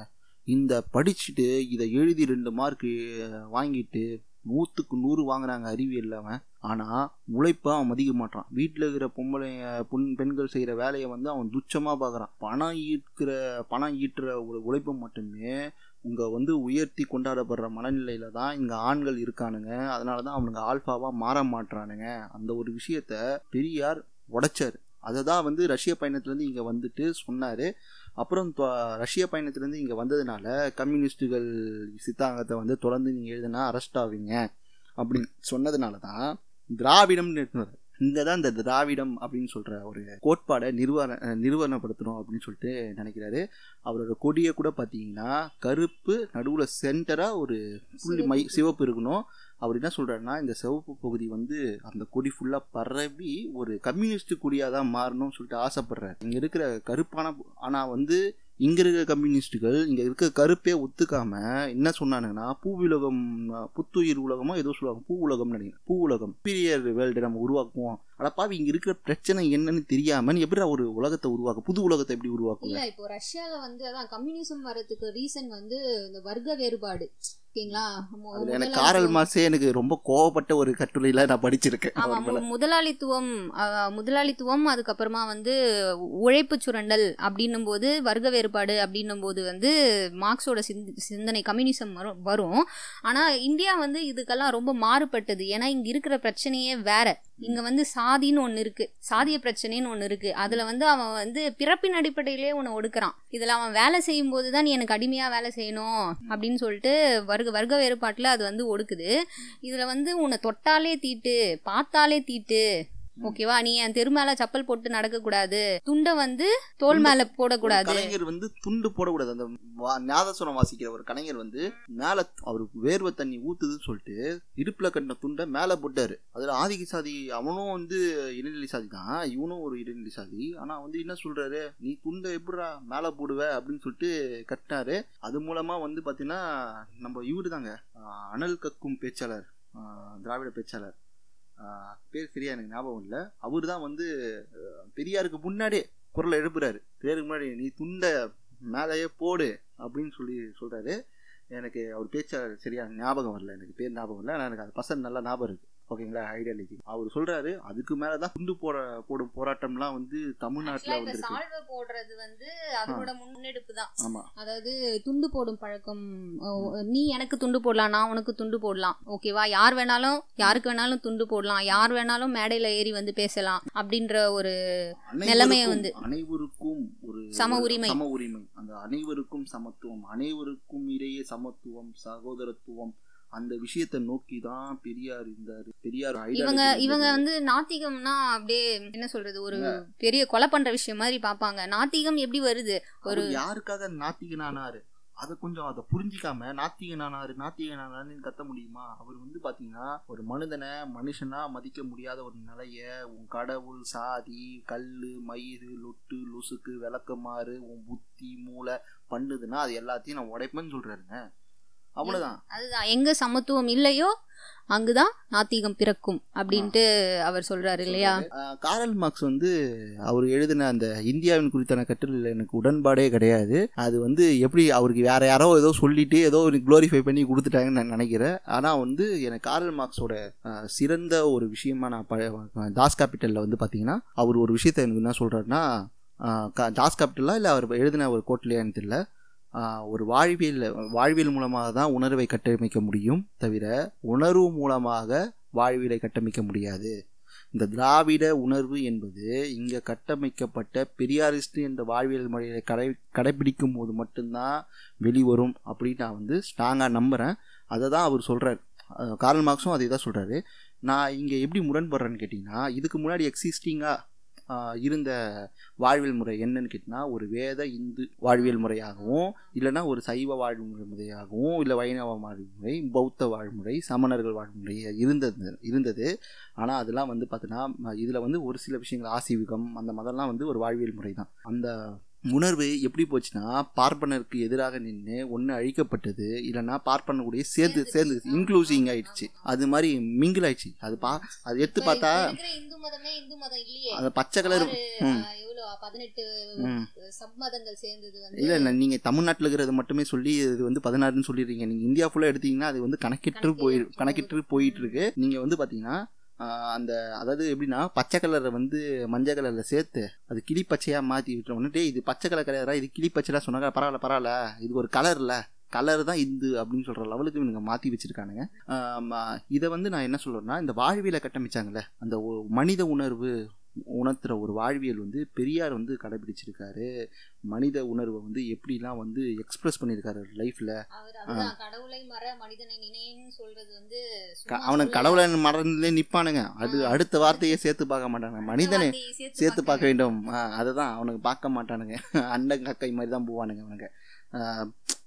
அவர் வந்து எல்லாத்தையும் விட உன்னோட கடவுளை விட உன்னோட சாஸ்திரத்தை விட உன்னோட முன்னோரை விட உன்னோட வெங்காயம் விளக்கு மாத்த நீ என்னென்னத்தை கொண்டு வரையோ எல்லாத்தையும் விட உன்னோட அறிவு பெருசு அப்படின்னு சொன்னது எந்த தலைவர்? எனக்கு தெரிஞ்சு வந்து பெரியார் தான் இங்க அவர் வந்து சிந்திங்க சொல்றாருங்க.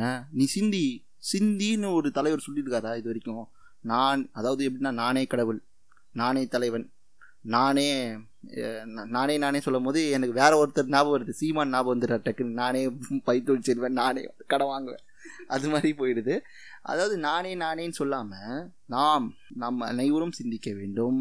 நாம் அனைவரும் பழக வேண்டும். இந்த திருமண முறையில் இருக்கார்ல பெரியார் வந்து திருமண திருமணத்தை குறித்து வந்து அவர் என்ன சொல்றாரு கேட்டனா நீங்க சொல்லுங்க தெளிவா. திருமணம் குறித்து பெரியார் என்ன சொல்ற திருமணம்னா அவர் சொல்ல வர்றது வந்து கணவன் மனைவியாவே அவர் பேசவே இல்லை. ஃபர்ஸ்ட் அங்க வந்து நண்பர்கள் ஒரு இரு இ- இ- ரெ- ரெண்டு பேரும் வந்து ஒரு நண்பர்களா இணைய இருக்கணும். இப்போ முதல்ல பெண்களை வந்து ஆண்களோட பழக விடுங்க. பழகுனாதானே அவனுக்கு அவங்க அவங்களுக்கு தெரியும். அவர் அவ- அவங்க வந்து எப்படி இவங்க பழகுன உடனே அவங்க க- அவங்களோட இமேஜினேஷன் வேற எங்கேயோ போயிடும். நான் அதை அதை பத்தி நாங்க சொல்லல. அதாவது எல்லா எல்லாத்தையுமே வந்து தப்பா பாக்குறது நம்ம ஊர்ல மட்டும்தான் இருக்கும். இங்க பெரும்பான்மை இப்போ ரெண்டாயிரத்தி இருபதுல கூட பெரும்பான்மையான காலேஜுகளில் கயிறு கட்டி விடும் பரம் பழக்கம்லாம் இருக்குல்ல? ஆண்களுக்கு தனி கியூவு அது வந்து எஜுகேஷன் இன்ஸ்டிடியூஷன்ஸ்லயே இருக்கிறது ரொம்ப வருத்தம். நம்ம ஜக்கி வாசித்தன் என்ன சொல்றாருன்னா அப்போ ஆண் எல்லாத்துக்கும் பெண் உரிமை கேட்குறீங்கன்னா ஏன் ஆம்பளை கக்கூசு பெண்பிளை கக்கூசுன்னு வச்சிருக்கீங்க? அதாவது இப்போ மலங்கழிக்கிற இடத்துல சமத்துவத்தை தான் பார்ப்பேன் அப்படின்னு சொல்றது வந்து இவன்லாம் என்ன ஜென்மன்னு எனக்கு தெரியல. அவனை வந்து எப்படி சொல்றது? அவனெல்லாம் ஒரு மனுஷனாவே மதிக்கல ஃபர்ஸ்ட் ஓகேங்களா? இவன் பண்ண ஊழல்லாம் வந்து பார்த்தீங்கன்னா சும்மின் வண்ணக்காவிங்கள காட் காட்பாடு காட்மேன் எபிசோடில் கிளி கிளின்னு கிழிச்சிருக்காரு ஒருத்தர். ஓகேங்களா? நீங்கள் வேணால் அதில் போய் பாருங்கள் அது தெளிவாக சொல்லியிருக்காரு. அதே மாதிரி இந்த காலேஜ் குறித்து இந்த எப்படி வந்து இந்த சமூகம் வந்து மாணவர்கள் வந்து துன்புறுத்தப்பட்டாங்க அப்படின்னு சொல்கிறத வந்து இவர் லேட்டஸ்ட்டாக ஒன்று போட்டிருக்காரு. அதுலேயும் நீங்கள் போய் பாருங்கள் அது கண்டிப்பாக உங்களுக்கே தெரியும். ஆனால் வந்து பெரியார் சொல்கிற திருமண முறை எப்படி இருந்தது? ரிலேஷன்ஷிப்னா எப்படி இருக்கணும் அதான் it's legal between the two people தான். Legal contract between the two people தான். அது வந்து ஜெண்டர் கூட கிடையாதுங்க. டூ பீப்புள் அவ்வளோதான் டிஃபைன்டு அவ்வளோதான் ஆக்சுவலா அவர் வந்து திருமணத்தை கடுமையா சாடுறாரு. ஏன் சாடுறாரு அப்படின்னா இது ஜாதிய ஒடுக்குமுறை இருக்குல்ல. ஜாதிய ஒடுக்குமுறையில எவ்வளோ விஷயம். ஒரு மனுஷனை இன்னொரு மனுஷன் ஜாதி பேரை சொல்லி பிறப்பின் அடிப்படையில எப்படி ஒடுக்குறானோ அதை விட அதிகமா திருமண முறையில் வந்து ஆண் வந்து பெண்ணை ஒடுக்குறான் அப்படின்னு சொல்கிறாரு அந்த அளவுக்கு வந்து அடிமையாக அவன் வச்சிருக்கான். அவன் வாழ்நாள் முழுக்க அப்படிதான் வச்சிருக்கான். அதில் தான் வந்து அவரோட பெண்ணியத்தை நான் பார்க்குறேன் அவரே ஒரு பெண்ணா மாதிரியே அவர் வந்து பேசுறாரு. அம்மாவா மாறி மகளுக்கு என்ன உரிமை வேணுமோ அதை ஒரு அம்மாவா பெற்று தந்தவர் பேசியவர் தந்தை பெரியார். கண்டிப்பா. ஆனா என் அம்மாக்கள் கூட வந்து நீ இப்படிதாம்மா இருக்கணும். பொண்ணுனா இப்படிதான் இருக்கணும். ஆஹ் இப்படிதான் பண்ணணும். அப்படின்னு மேக்சிமம் போற வீட்ல வந்து இதெல்லாம் நீ இந்த வேலைலாம் பண்ணணும். அப்பனா நீ இப்பவே கத்துக்கணும். அப்படின்னு வளர்க்குற அம்மாக்கள் தான் நிறைய பேர் இருக்காங்க. நான் பார்த்து முற்போக்கா நீ வந்து தைரியமா இரு. வேலைக்கு போ. இண்டிபெண்டா இரு. அப்படின்னு சொல்லி எத்தனை பேர் வளர்க்குறாங்கன்னு எனக்கு தெரியல. இப்போதான் சமூகம் மாறிட்டு வருது வருது. நான் திருமணத்தில் வந்து அவரோட புரட்சிகரமான ஒரு விஷயத்தை பார்த்தோன்னா சுயமரியாதை கல்யாணம் தான். சுயமரியாதை முக்கியமான ஒரு விஷயம் வந்து சுயமரியாதை கல்யாணம். வேத மறுப்பு. வேத மறுப்பு போயிட்டு ஒரு இணையர் ரெண்டு இணையர்கள் வந்து இணைய போகிறேன் அப்படின்னு சொல்லிட்டத சிம்பிளாக ரெண்டு மாலை ஒரு பேச்சாளர். அது போதுங்க அப்படின்னு சொல்கிற ஒரு விஷயத்த தமிழ்நாட்டுக்கு புகுத்தி வந்தார். அது இல்லாமல் செலவில்லாத கல்யாணம். ரொம்ப பெரியான செலவில்லாத கல்யாணம். அவர் வந்து இப்போ வந்து ஒரு போராட்டம் போவார். போராட்டத்தில் கைது பண்ணுவாங்க. மண்டபத்தில் போய் சேர்ப்பாங்க. மண்டபத்தில் சேர்த்த உடனே அங்கே ஒரு இணையர்களுக்கு வந்து கல்யாணம் நடத்துவார். அந்த மண் அது எப்படி எவ்வளோ அரசாங்க படத்தை இவர் பயன்படுத்தியிருக்காருன்னு பாருங்கள் அரசாங்கத்தை இவர் பயன்படுத்தியிருக்காரு நான் சொல்கிறேன் அதுவும் மக்களுக்காக. ஆனால் இப்போ வந்து இப்போ எப்படி இருக்கு? ஆக்சுவலாக சுயமரியாதை திருமணம் சட்டம் ஆயிடுச்சு. ஓகேவா? அண்ணா வந்ததுக்கு அப்புறம் அண்ணா தான் முதல் முதல்ல வந்து பண்ணுறாரு சட்டமாயிடுச்சு. ஆனா இப்ப எப்படி இருக்குன்னா சுயமரியாதை திருமணம் பண்ணவங்களுக்கு பாதுகாப்பு கொடுக்கற வேண்டிய நிலைமையில தான் வந்து இப்போ இருக்கு. ஏன்னா அந்த ஜாதியோட உக்கிரம் வந்து அப்படியே தான் இருக்குன்னு நான் சொல்றேன். கண்டிப்பாக இருக்குது அதாவது சாதி மறுப்பு கல்யாணம் செய்யறது வந்து இங்கே சமூகத்தில் வந்து தவறு அப்படின்னு சொல்லிட்டு நிரூபிக்க அவனுங்க வந்து தொடர்ந்து கொலை செய்துட்டு இருக்காங்க. கொலை செய்துட்டு இருக்காங்க. ஆணவ படுகொலை எல்லாம் வந்து ஒரு ஊற்றே பார்த்தீங்கன்னா என் சாதியில் நீ கல்யாணம் பண்ணிக்கணும்? அப்படி தான் சொல்கிறாங்க சாதி மறுப்பு என்பது வேறு சாதியிலேருந்து உணர்வு சாதி கல்யாணம் பண்ணுறது கிடையாது. ரெண்டு பேருக்குமே சாதி உணர்வை தூக்குறது. அதாவது சாதியற்ற ஒரு வாழ்வியலை கடைப்பிடிச்சு சாதி உணர்வை போக்குறது. அதை தான் பெரியாரும் அம்பேத்கரும் ஃபாலோ பண்ணி அவர் பௌத்தத்துக்கு மாறினார். இவர் ஒரு தனி ஒரு இண்டிபெண்ட் வாழ்வியலே கட்டமைச்சார். எனக்கு அம்பேத்கரை விட பெரியார் வந்து ஏன் வந்து ரொம்ப எனக்கு ரொம்ப இம்ப்ரெசிவாக வந்து தெரிகிறாருன்னா நான் வாழ்ந்த நிலத்தில் எனக்காக அவர் நிறைய விஷயங்களை வந்து செஞ்சு கொடுத்துட்டு போயிருக்காரு. அவர் ஒரு லேடராக தான் பார்க்குறேன் அவர் அம்பேத்கர் எனக்கு எப்படி இருக்காருன்னா மிகப்பெரிய ஒரு இன்டெலெக்சுவல் ஒரு இன்டெலெக்சுவலாக ஒரு தரவுகளோட வந்து நீ சொல்லணும்னா நீ அம்பேத்கரை மட்டும்தான் சொல்ல முடியும் தவிர வேறு எவனையும் சொல்ல முடியாது. எல்லாம் வரவனெல்லாம் வந்து அம்பேத்கர்லாம் ஏற்றுக்க மாட்டேன். உங்களுக்கு தேவைன்னா நீங்கள் அது அது தீக்காவோட மொழிபெயர்ப்பு அம்பேத்கர் மொழிபெயர்ப்புலாம் நாங்கள் ஏற்றுக்க மாட்டோம் அம்பேத்கர்லாம் ஒரு பெரிய ஆளாக நாங்கள் ஏற்றுக்க மாட்டோம் அப்படின்னு ஒருத்தன் சுற்றிட்டு இருக்கான். திருமணத்தை பத்தி பேசும்போது அந்த டைம்ல அவர் பெரியார் இருந்த டைம்ல அதுக்கு முன்னாடில இருந்தே அவர் இருக்கும்போதே வந்து அவரோட மா அவர் அவரோட தங்கச்சி பொண்ணுன்னு நினைக்கிறேன் அநேகமா. அவங்களுக்கு வந்து தங்கச்சி இல்ல தங்கச்சி பொண்ணு. அதான் அவர் மாமா முறை ஆகுது. அது அவங்களுக்கு வந்து கல்யாணம் பண்ணி வச்சு அவங்க க- சின்ன வயசுலயே விதவை ஆயிடுறாங்க. ஓகேவா? குழந்தை திருமணம். அதுக்கப்புறம் அவங்க விதவை ஆயிடுறாங்க இதெல்லாம் பார்க்கும்போது தான் இதெல்லாம் பார்த்து தான் அவருக்கு வந்து வெறுப்பு வருது. இதெல்லாம் மேல. ஓகேவா? அதுக்கப்புறமா வந்து குழ- குழந்தை திருமணம்னா ஒரு ரெண்டு மூணு வயசுல கூட கல்யாணம் பண்ணி வச்சிடுறாங்க. அப்புறமா விதவை திருமணம். கைம்பெண் திருமணம். பிறந்த உடனேங்க கல்யாணம் பண்ணி வைக்கிறாங்க. மூணு வயசுக்கு கீழே இருந்த விதவைகளின் எண்ணிக்கை எவ்வளோன்னு சொல்லிட்டு தரவோட ஒரு புக் எழுதியிருக்காது அதான் பெண் என் அடிமையானால் புக்கில் இருக்குது நீங்கள் போய் பாசிங்க மூணு வயதுக்குள்ளே இருக்காங்க. இப்போ நடைமுறையில் இருக்கிற திருமணங்களும் சரி என்னென்ன பிரச்சனைகள் சந்திக்கிறது என்னென்ன பிராபங்கள் மூலமாக பிரச்சனைகள் மூலமாக திருமணங்கள் வந்து நடை ந- நடைபெற இயலாத சூழ்நிலை இருக்குது அப்படின்னு விஷயத்தை அன்றே யோசித்து ஒரு தீர்வு கண்ட பகுத்தறிவு தலைவர் தான் நம்ம பெரியார் அப்படின்னு நான் சொல்ல முடியும். ஏன்னா இப்போ இருக்கிற பிரச்சனையை வந்து நீங்கள் பேசியே ஆகணும். ஒரு ஒரு ஒரு பையன் வந்து எவ்வளோ கஷ்டப்பட்டு ஒரு பொண்ணு வந்து இணையரை வந்து தேடுறான்னு. அது நம்ம தனியா ஒரு பாட்காஸ்ட் podcast போட்டுருவோம். ஏன்னா அது நிறைய இருக்கு. அதை பே- பத்தி பேச வேண்டியது. ஆனா இப்போ வந்து ஆனா அதோட சொல்யூஷன் பெரியாரே கொடுக்குறாரு நான் சொல்றேன். ஆ கண்டிப்பா. அதுதான். விதவை திருமணம் பத்து வயசு பொண்ணுக்கு ஒன்றும் தெரியாது. கல்யாணம் பண்ணி வச்சுறீங்க பண்ணி வச்சுட்ட உடனே அந்த பையன் இறந்துடுறான். அது விதவை ஆயிடுது. இப்போ பன்னெண்டு பதிமூணு வயசுல விதவாயிட்டு அதுக்கப்புறம் அவரோட லைஃப் என்ன? அடுத்து இவங்க மூவே பண்ணல. பொண்ணு அப்படியே தான் வச்சிருக்காங்க. முதல்ல ஏன் இது நடக்குது? குழந்தை திருமணம் ஏன் ந- நடக்குது? விதவை பெண்களை ஏன் அப்படியே வச்சிருக்காங்க? மொட்டையாவே வச்சிருக்காங்க. இது வந்து ஆதிக்க சாதியிலேருந்து இருக்குது இருக்கு. யார் பிராமண சமூகத்திலேருந்தே அது இருக்கு. அவங்களும் வந்து மூலையில தான் உட்கார வச்சிடுறாங்க. மொட்டையடிச்சு. அவங்களுக்கும் சேர்த்து தான் அவர் போராடினாரு. அது வேற விஷயம். எல்லா மதத்திலுமே அது இருந்தது. இருந்தது. சில மதங்கள்ல அது இல்ல. வேற மாதிரியும் இருக்காது அது ஏன் நடக்குது அப்படின்னா அது வந்து அம்பேத்கர் தெளிவாக சொல்றாரு. அஹ், இந்தியாவின் சாதிகள் புக்கில் அகமண முறைப்படி அகமண முறையை வச்சு அதை எக்ஸ்பிளைன் பண்ணுறாரு பெண்ணோட உடன்கட்டையறுதல் சதி அதுக்கப்புறமா வந்து விதவை மறுமணம் ஏன் பண்ணலை? ஓகேங்களா சின்ன குழந்தைக்கு ஏன் கல்யாணம் பண்ணி வைக்கிறாங்க? ஆணுக்கு மட்டும் வந்து ஏன் இன்னொரு துணையை அதுவும் வந்து சின்ன பொண்ணை தான் எடுப்பாங்க. ஓகேங்களா ஏன் அது அது வந்து ஆண் பெண் சமநிலையை உடைக்கிற உடைக்கிற மாதிரி இருக்கிறதுனால அவங்க சின்ன பொண்ணை கல்யாணம் பண்ணி வச்சிருவாங்க. இது வந்து எக்ஸ்பிளனேஷன் நீங்க வந்து தெளிவா படிக்கணும்னா இந்தியாவின் சாதிகள் புக்ல அவர் தெளிவா கொடுத்துருக்காரு எக்ஸ்பிளனேஷன்ஸ்லாம் இந்த ஏஜ் டிஃப்ரென்ஸ் திருமணங்கள் இருக்கிற ஏஜ் டிஃப்ரென்ஸுங்களை ஒரு இயக்கம் சார்ந்தில் உடைச்சது பெரியாரோட இயக்கங்களில் இருக்கிற தோழர்கள் தான். ஒரு தோழர்கள் இணைய இணையர்கள் பார்த்தீங்கன்னா ஒரு சம வயது தோழர்களாகவும் இல்லை ஒரு வயசு ரெண்டு வயசு தோழர்களாகவே இணையர்களாக இணையர்களாக வாழ்ந்த சமூகம் வந்து லாஸ்ட்டு டெக்கேட்டில் வந்து பார்த்திங்கன்னா பெரியாருடன் தோழமை தொண்டர்கள் தான் வந்து இருந்திருக்காங்க. இந்த பெரியார் வந்து சுயமரியாதை அண்ணா எடுத்து வந்த சுயமரியாதை திருமண சட்டத்துக்கு முன்னாடி பெரியாரை எவ்வளோ பேர் ஃபாலோ பண்ணியிருக்காங்க கொஞ்சம் பார்த்தீங்கன்னா ஒரு கிட்டத்தட்ட ஒன்றரை லட்சம் பேர் ஒரு லட்சத்துக்கு மேலே வந்து பார்த்தீங்கன்னா சு- திருமணங்கள் வந்து எனக்கு வந்து சொத்துரிமை கூட தேவையில்லடா. ஆனால் நான் பெரியார் செய்- சொன்ன சுயமரியாதை திருமணம் தான் பண்ணுவேன் அப்படின்னு சொல்லிட்டு பண்ணியிருக்காங்க. இன்னொன்று அதுதான். இப்போ நீங்கள் சொன்னது சொத்துரிமை இன்னொன்று ஞாபகம் வருது. அது சொத்துரிமை வந்து ரொம்ப ஒரு முக்கியமான விஷயம். வந்து பெண் சிசு கொலை அது வந்து ரொம்ப பெரிய ப்ராப்ளமாக இருந்தது. அது ஜெயலலிதா அப்புறம் தொட்டில் குழந்தை திட்டம் நைன்டீன் நைன்டி டூவில் அதெல்லாம் கொண்டு வந்தாங்க.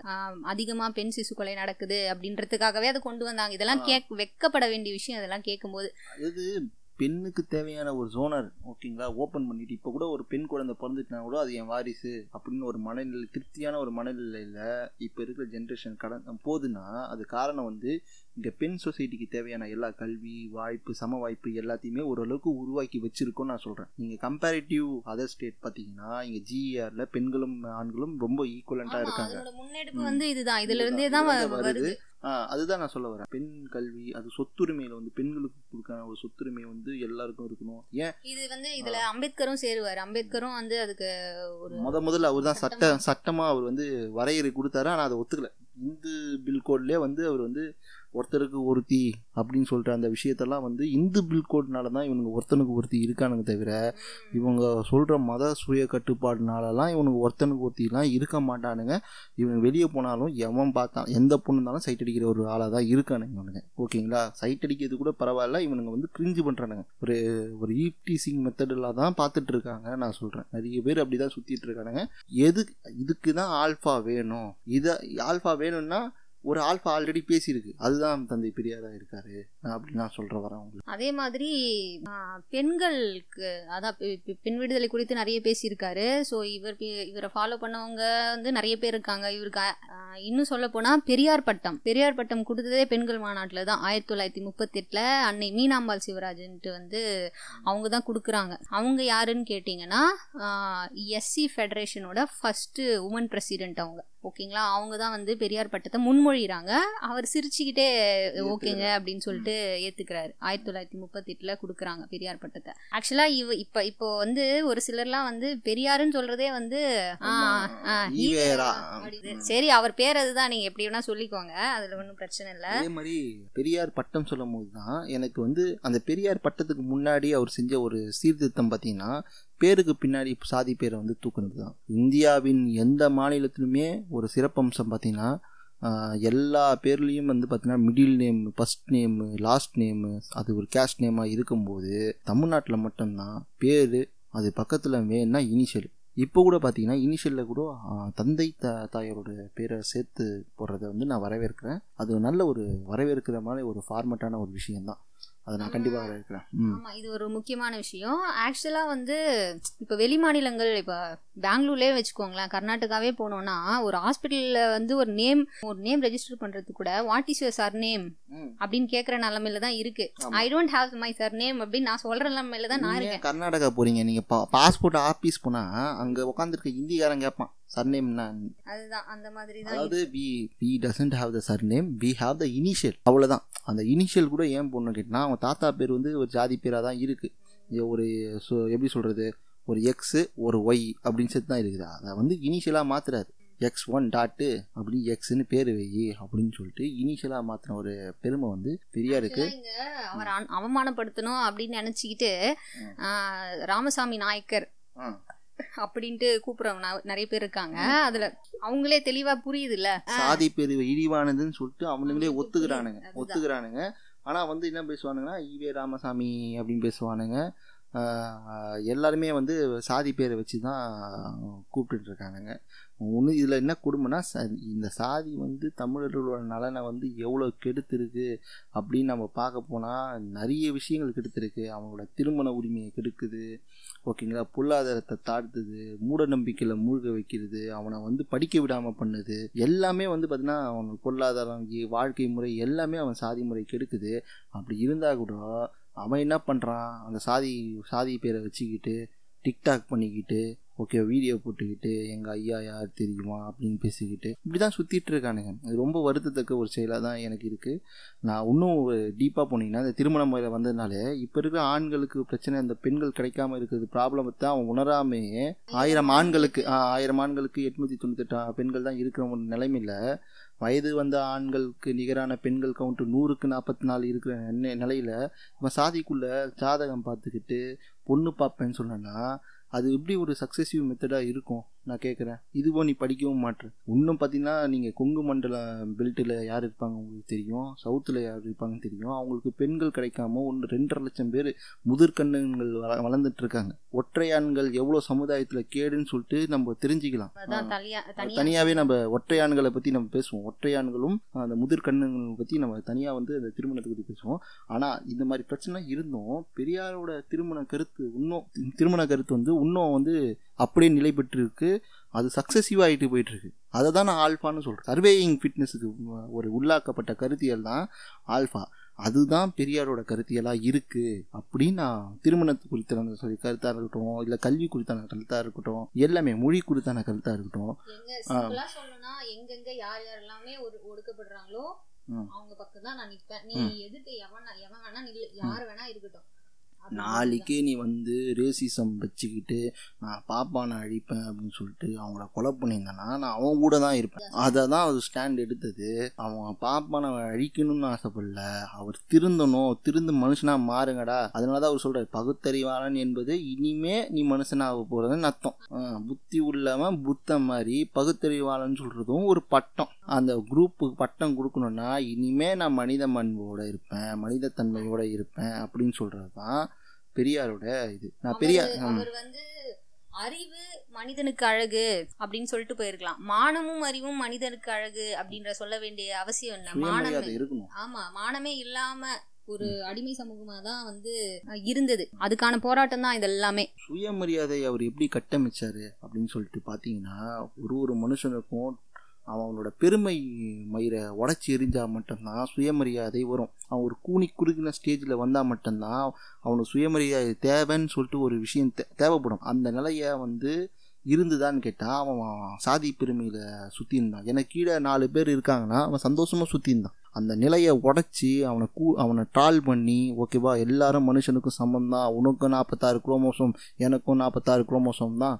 எனக்கு அப்ப- என்ன உரிமை கிடைக்குதோ அது உனக்கும் கிடைக்கணும். உனக்கு கூட கிடைக்க வேண்டியது எல்லாருக்குமே கிடைக்கணும் ஆமா. அப்படின்றது தான் அவரோட. நிலைப்பாடு. ஆமாம் மரியாதை என்பது எனக்கு நான் எப்படி எனக்கு என்னை பிறர் வந்து எப்படி மதிக்கணும்னு நினைக்கிறாங்களோ அதே மாதிரி நான் மற்றவங்கள மதி நடத்துறது தான் மரியாதை அவர் சொல்கிறார் ஆமா இதுல வந்து ஒரு இன்சிடென்ட் என்னன்னா எம்ஆர் ராதா நடிகவேல் இருக்கார் இல்லையா? அவர் வந்து ஒரு இன்சிடென்ட் சொல்லியிருப்பாரு. என்னன்னா ஆம், ஆயிரத்தி தொள்ளாயிரத்தி இருபதுல சின்ன பையனானா ஒரு டீன்ல இளம் வயதுல இருக்கும்போது ஆம், ஒரு கடைக்கு போவாராம். கடைக்கு போகும்போது ஐயா சாமி அப்படின்னு கூப்பிடுவாங்க. இவர் கூப்பிடுவாரு. உள்ளேருந்து ஒருத்தர் டே வாடா இருடா வரேன். வரேன்டா அப்படின்ட்டு உள்ள இருந்து குரல் கேட்கும். வந்துட்ட உடனே இவர் ரெண்டு டீ கிளாஸை வந்து தரையில மண் தரையில வந்து வைக்க சொல்லுவாங்க. அவங்க கையில வந்து கரண்டி மாதிரி ஒரு நீட்டான குழல் மாதிரிங்க அதாவது ஒரு ஒரு மூங்கில் பத்தையை வந்து நடுவில் வெட்டி அது ஒரு ஒரு குழலோட பாதி. அதுல. வந்து ஆஃப் சிலிண்டர். ஆமா. அதுல வந்து டீ எடுத்துட்டு வந்து ஆமா. டீயோ காஃபியோ எடுத்துட்டு வந்து ஆமா. இருந்தா கூட. இரட்டை கூலை முறையை விட இது வந்து எப்படின்னா அவன் வந்து டீ கடையில் ஒரு சாரம் மாதிரி இருக்கும். இந்த சாரத்தெல்லாம் அவன் ஃபீல்லாம் பண்ண மாட்டான். அப்படியே அந்த கண்டெய்னர் அந்த அந்த ஃபேக்ட்ரியில் எப்படி அந்த கண்டெய்னர்லேருந்து அந்த லோட்லாம் இறங்கி ஒரு பெல்ட்டுக்கு போகும் தெரியுமா? ப்ரொடெக்ஷன் பெல்ட்டுக்கு போகும்ல அது மாதிரி ஒரு டீயை ஊற்றி ஊற்றுவாரு தண்ணி கூட அப்படியே ஊற்றி ஆமா. விட்டுருவானே அது அவங்க அப்படியே புடிச்சு குடிச்சிக்கணும். அந்த மாதிரி ஒரு நிலைமை தான் இருந்தது. இருபத்தி ஆயிரத்தி தொள்ளாயிரத்தி இருபதுல. அதுக்கப்புறம் இவர் என்ன சொல்றாரு? நடிகவேல் என்ன சொல்றாருன்னா ஆயிரத்தி தொள்ளாயிரத்தி முப்பதுல வந்து பெரியார் பயணம் செய்யறாரு மக்கள் கிட்ட பயணம் செய்யறாரு அப்போ வந்து எப்படி மாறுது அப்படின்னா டே வரண்டா அதே தான் அதே இதுதான் டே வரண்டா அப்படின்னு சொல்லிட்டு கடைக்கிட்ட எடுத்துட்டு வந்து டீ கப்பை வைக்கிற மாதிரி. ஐ மீன் டீ கிளாஸ் அந்த குவலையை வைக்கிற மாதிரி. கூட இரட்டை குவளை முறை ஒழிஞ்சிச்சான்னு கேட்டால் இல்லை. ஓகேங்களா? இன்னும் பிளாஸ்டிக் ஒருத்தனுக்கு கண்ணாடி கிளாஸில் டீ கொடுக்கறதும் ஒருத்தனுக்கு பிளாஸ்டிக் கப்பில் கொடுக்கறதும் இருக்குது இப்பயும் இருந்தது தான் இருக்குது ஆனால் அந்த சாரங்கட்டி கொடுக்குற வந்து தனத்தெல்லாம் இப்போ இல்லை. இப்போ பண்ணவும் முடியாது அவனுக்கு. ஆ. துணி இருக்குல்ல? டே வாடா வரண்டா இருடா அந்த ஐயா சாமி கும்புறன் சாமி அதெல்லாம் வந்து அப்பவே அவர் அடிச்சு உடச்சு மாத்திட்டாரு. ஓகேங்களா? அதான் அவர் அந்த டிக்கேட்ல டிக்கேட் டிக்கேட்ல நைன்டீன் தேர்ட்டி நைன்டீன் ஃபார்ட்டில இன்னும் எப்படி முன்னேறுச்சு அப்படின்றத தான் வந்து நடிகவேல் வந்து ஒரு இன்சிடென்ட்டா சொல்றாரு. ம். அதான் இது வந்து கடையில் கொண்டு போய் வைக்கிறது. அடுத்த டிக்கெட் நைன்டீன் ஃபார்ட்டியில் சுற்றுப்பயணம் செய்கிறாரு அப்போ வந்து அப்போ ஐயங்கார் ஐயர் ஹோட்டல்ஸ் வந்து நிறைய இருக்கும். பேர்லேயே ஜாதி பேர்லயே இருக்கும். அதுதான் அவர் வந்து சொல்லியிருப்பாரு. இது பத்தினி வீடு அப்படின்னு நீ போர்டு நீ போட்டனா மீதி இருக்க வீடுலாம் என்ன வீடு அப்படின்னு ஒரு கொஸ்டினை கேட்குற ஒரு நீ இன்டெலெக்சுவலாக தாக்குற. இப்போ கூட ஜாதி பேர் பின்னாடி வந்து ஜாதி பேர் சுற்றிட்டு இருக்கான்ல என்ன அர்த்தம்னா நான் உயர்ந்தவன் காட்டுறதுக்காக தான் போட்டிருக்கான் தவிர காட்டுறதுக்காக போடல. மற்றவன் அவன் கீழே இருக்கான் அப்படின்னு காட்டுறதுக்காக போட்டிருக்கான். இன்டெச்சு இன்டெலெக்சுவலாக அவர் வந்து தள்ளுறாராம். அந்த விஷயத்தை முன்னாடியே கண்டம் பண்ணவர் தான் பெரியார். பெரியார் வந்து அந்த பேருக்கு பின்னாடி இருக்க சாதி பேரை தூக்கிட்டு ஐயங்க என்ன பிராமினால் சாப்பிடும் இடம் பிராமினால் ஓட்டல்கள் ஐயங்கார் ஓட்டல் ஐயர் ஓட்டல் அதெல்லாம் உடைச்சி உறைஞ்சி இப்போ வந்து ஒரு சாதாரணமாக ஒரு ஒரு நல்ல ஒரு பேரில் ஒரு ஹோட்டல் வருதுன்னா அது காரணம் வந்து பெரியார் வந்து மிக சிறப்பான சமூக சீர்திருத்தங்களில் வந்து மக்களோட பிரச்சனையை ரூட் காஸ் அனலிஸ் பண்ணி ஓகேங்களா இதுக்கு காரணம் இதுதான்டா வேரில் சுடுதண்ணி ஊற்று மரத்தை கலையை வெட்டு கொஞ்சம் கொஞ்சமாக வெட்டுவோம். வேரில் சுடு தண்ணியை ஊற்றிட்டு வெட்டுவோம். அது பட்டு போயிடும். வெட் அதை வீக் பண்ணி அதை டெமாலிஷன் பண்ணி அந்த இடத்துல வந்து பள்ளம் இருக்குது இப்போது பள்ளம் இருக்குது அது இடஒதுக்கீடுனால ஃபில்லப் பண்ணணும். வேறு தூக்கி போட்டால் கூட அந்த இடத்துல பள்ளம் வரும். நம்ம வந்து இன்னும் பெரிய வேலைகள்லாம் செய்ய வேண்டிய கடமைகள் இருக்குது அந்த விஷயங்கள் எல்லாமே இடஒதுக்கீடுக்கான போராட்டம்லாம் வந்து பெரியார் ஏன் பண்ணார் அப்படின்னு சொல்லிட்டு ஒரு வரலாறு பார்த்தீங்கன்னா இங்கே எளிய மக்கள்கள் எவ்வளோ ஒடுக்கப்பட்டிருக்காங்கன்னு உங்களுக்கு புரியும். ரிசர்வேஷனோட புரிதலே இல்லாமல் நிறைய பேர் இருக்காங்க. எதுக்கு அதாவது ஜாதி மறுப்பு பேசுகிறவனுக்கு எதுக்கு ஜாதி சர்டிஃபிகேட்டு அப்படின்ற கேட்குற புரிதலற்ற ஒரு தன்மையில தான் இப்போவும் சமூகத்தில் நிறைய பேர் இருக்காங்க. அம்பேத்கர் அதுக்கு எவ்வளோ பாடுபட்டாரு அப்படின்றது வந்து அதாவது அவங்களோட பிரதிநிதித்துவத்துக்கான முன்னெடுப்பு அதுவும் வந்து அதர் பேக்வர்ட் கிளாஸ் ஓபிசிக்கான முன்னெடுப்பு வந்து அவர் நிறைய பண்ணியிருக்காரு. ஆனாலும் அவர் வந்து சாதி தலைவராக தான் பார்க்கணும் நான் ரெஃபரன்ஸ் யாரை சொல்றேன்னா இப்போ ட்ரீம் தமிழ்நாடு ச- சதாசிவம். ஒரு இன்டர்வியூ கொடுத்துருக்காரு. கோபிநாத் கூட ஒரு இன்டர்வியூ வந்து யூடியூப்ல பிகைன் இன்டர்வியூ வந்து கொடுத்துருக்காரு. அதில் பார்த்தீங்கன்னா that is a four master stroke in Tamil Nadu அதை பற்றி பேசியிருப்பாரு. ஆந்தபிளாஸ் பற்றி பேசியிருப்பாரு. ஆண்டர் ஆண்டர்பிளாஸா அண்டர் அதை பற்றி பேசியிருப்பாரு. அதை அது எதுக்கு தேவைப்படுது? நம்ம எப்படி வளர்ந்தோம்? அதை பற்றி பேசுவோம் நம்ம ஏன் இருபது வருஷமாக பின்னடங்கி இருக்கிறோம்? அதை பற்றிலாம் அவர் பேசியிருப்பார். அதில் வந்து மிகப்பெரிய ஒரு பங்களிப்பு வந்து பார்த்திங்கன்னா இடஒதுக்கீடு மூலமாக இங்கே ஐம்பத்தி ரெண்டு பர்சன்டேஜ் மிடில் கிளாஸ் சொசைட்டி உருவாக்கியிருக்காங்க. அதுக்கு முன்னாடி அவங்க மிடில் கிளாஸ் சொசைட்டியாக இருந்தாங்களா? அப்படின்னு கேட்டால் இல்லை. அவங்க மிடில் கிளாஸ் சொசைட்டியே இங்கே கம்மியாக இருந்தது. அதை வளர்த்தெடுத்து ஒரு ஐம்பத்தி ரெண்டு பர்சன்டேஜ் வரைக்கும் மிடில் கிளாஸ் சொசைட்டியை உருவாக்கியிருக்கோன்னா அதை நம்ம ஒரு அப்பர் மிடில் கிளாஸாக மாற்றுறதுக்கு நம்ம வந்து பாலிசிஸ்லாம் இன்னும் டிவைன் பண்ணணும் அப்படின்னு நம்ம நினச்சிருந்தா இவனுங்க நம்ம பாலிசியை உடைக்கிற மாதிரியே தான் எடுத்துகிட்டு வருவானுங்க இந்திய ஒன்றியம். இந்திய ஒன்றியம் அதுதான் செஞ்சுட்டு இருக்கும்னு நான் சொல்ல வரேன். ஆமாம் இப்போ முன்ன அதாவது பனகலரசரோட ஆட்சி நடந்துட்டு இருக்கும் போதெல்லாம் வந்து மெடிக்கல் காலேஜஸ் மெடிக்கல் காலேஜஸில் சேரணும்னா சமஸ்கிருதம் படிச்சிருக்கணும். சமஸ்கிருதுக்கும் மெடிக்கலுக்கும் என்ன சம்பந்தம்? நான் கேட்குறேன். அது யாருக்கானது அப்படின்றது அது சமஸ்கிருதம்னு சொல்லும் போதே இட்லின்னா சட்னி கூட நம்பாதுடா அப்படின்னு சொல்கிற லெவலுக்கு தான் இவனுங்க சமஸ்கிருதத்தை கட்டிக்கிட்டு அழுதாங்க. அது ஒரு மிகப்பெரிய புரட்சிகரமான அந்த ஸ்பீச் அந்த பனகலரசர் வந்து இந்த பிராமண சமஸ்கிருத மாநாட்டில் கலந்துக்கின பனகலரசர் வந்து சமஸ்கிருதத்தில் அவங்களுக்கு கவுண்டர் கொடுத்தாரு தெரியுமா? அவருக்கு தெரியும் அவங்களுக்கு தெரியாது அவருக்கு அவருக்கு தெரியும் தெரியும்னு சொல்லிட்டு அவர் கோல்டு மெடலிஸ்ட்டு அவர் கண்டம் பண்ணிட்டு அடுத்த அடுத்த வெளியே வந்துட்டவொடனே பனகலரசர் ஒரு அறிக்கை போடுறாரு. இப்போ சென்னையில் அந்த பனகல் பார்க்லாம் நீங்கள் கேள்விப்பட்டிருப்பீங்க. அது அவர் பேரில் தான் இருக்குது இதை நீங்கள் குறித்து நீங்கள் பேசினா நீங்கள் மதிமாறனோட பனகல் அரசர் வீடியோ பார்த்தீங்கன்னா உங்களுக்கு நல்ல தரவு தான் தூக்குறாரு. சமஸ்கிருதம் கட்டாயம் இல்லை. மெடிக்கல் படிக்க அப்படின்னு சொல்லிட்டு நிறுவுறாரு இல்ல இது எதுக்கு சொல்றோம்னா யாருக்கானதா இருக்கு கல்வி? ஒரு சாராருக்கானதா இருக்கு கல்வி. ஏன் வந்து ஆக்சுவலா இவங்க வந்து துவேஷம் நீங்க ஒருத்தர் ஜாதி மறுப்பு பேசுறீங்க ஆனா ஒ- ஒருத்தர் மேல ஒரு சாரார் மேல மட்டும் தே- துவேஷம் காட்டுறீங்க அப்படின்னு சொல்லுவாங்க.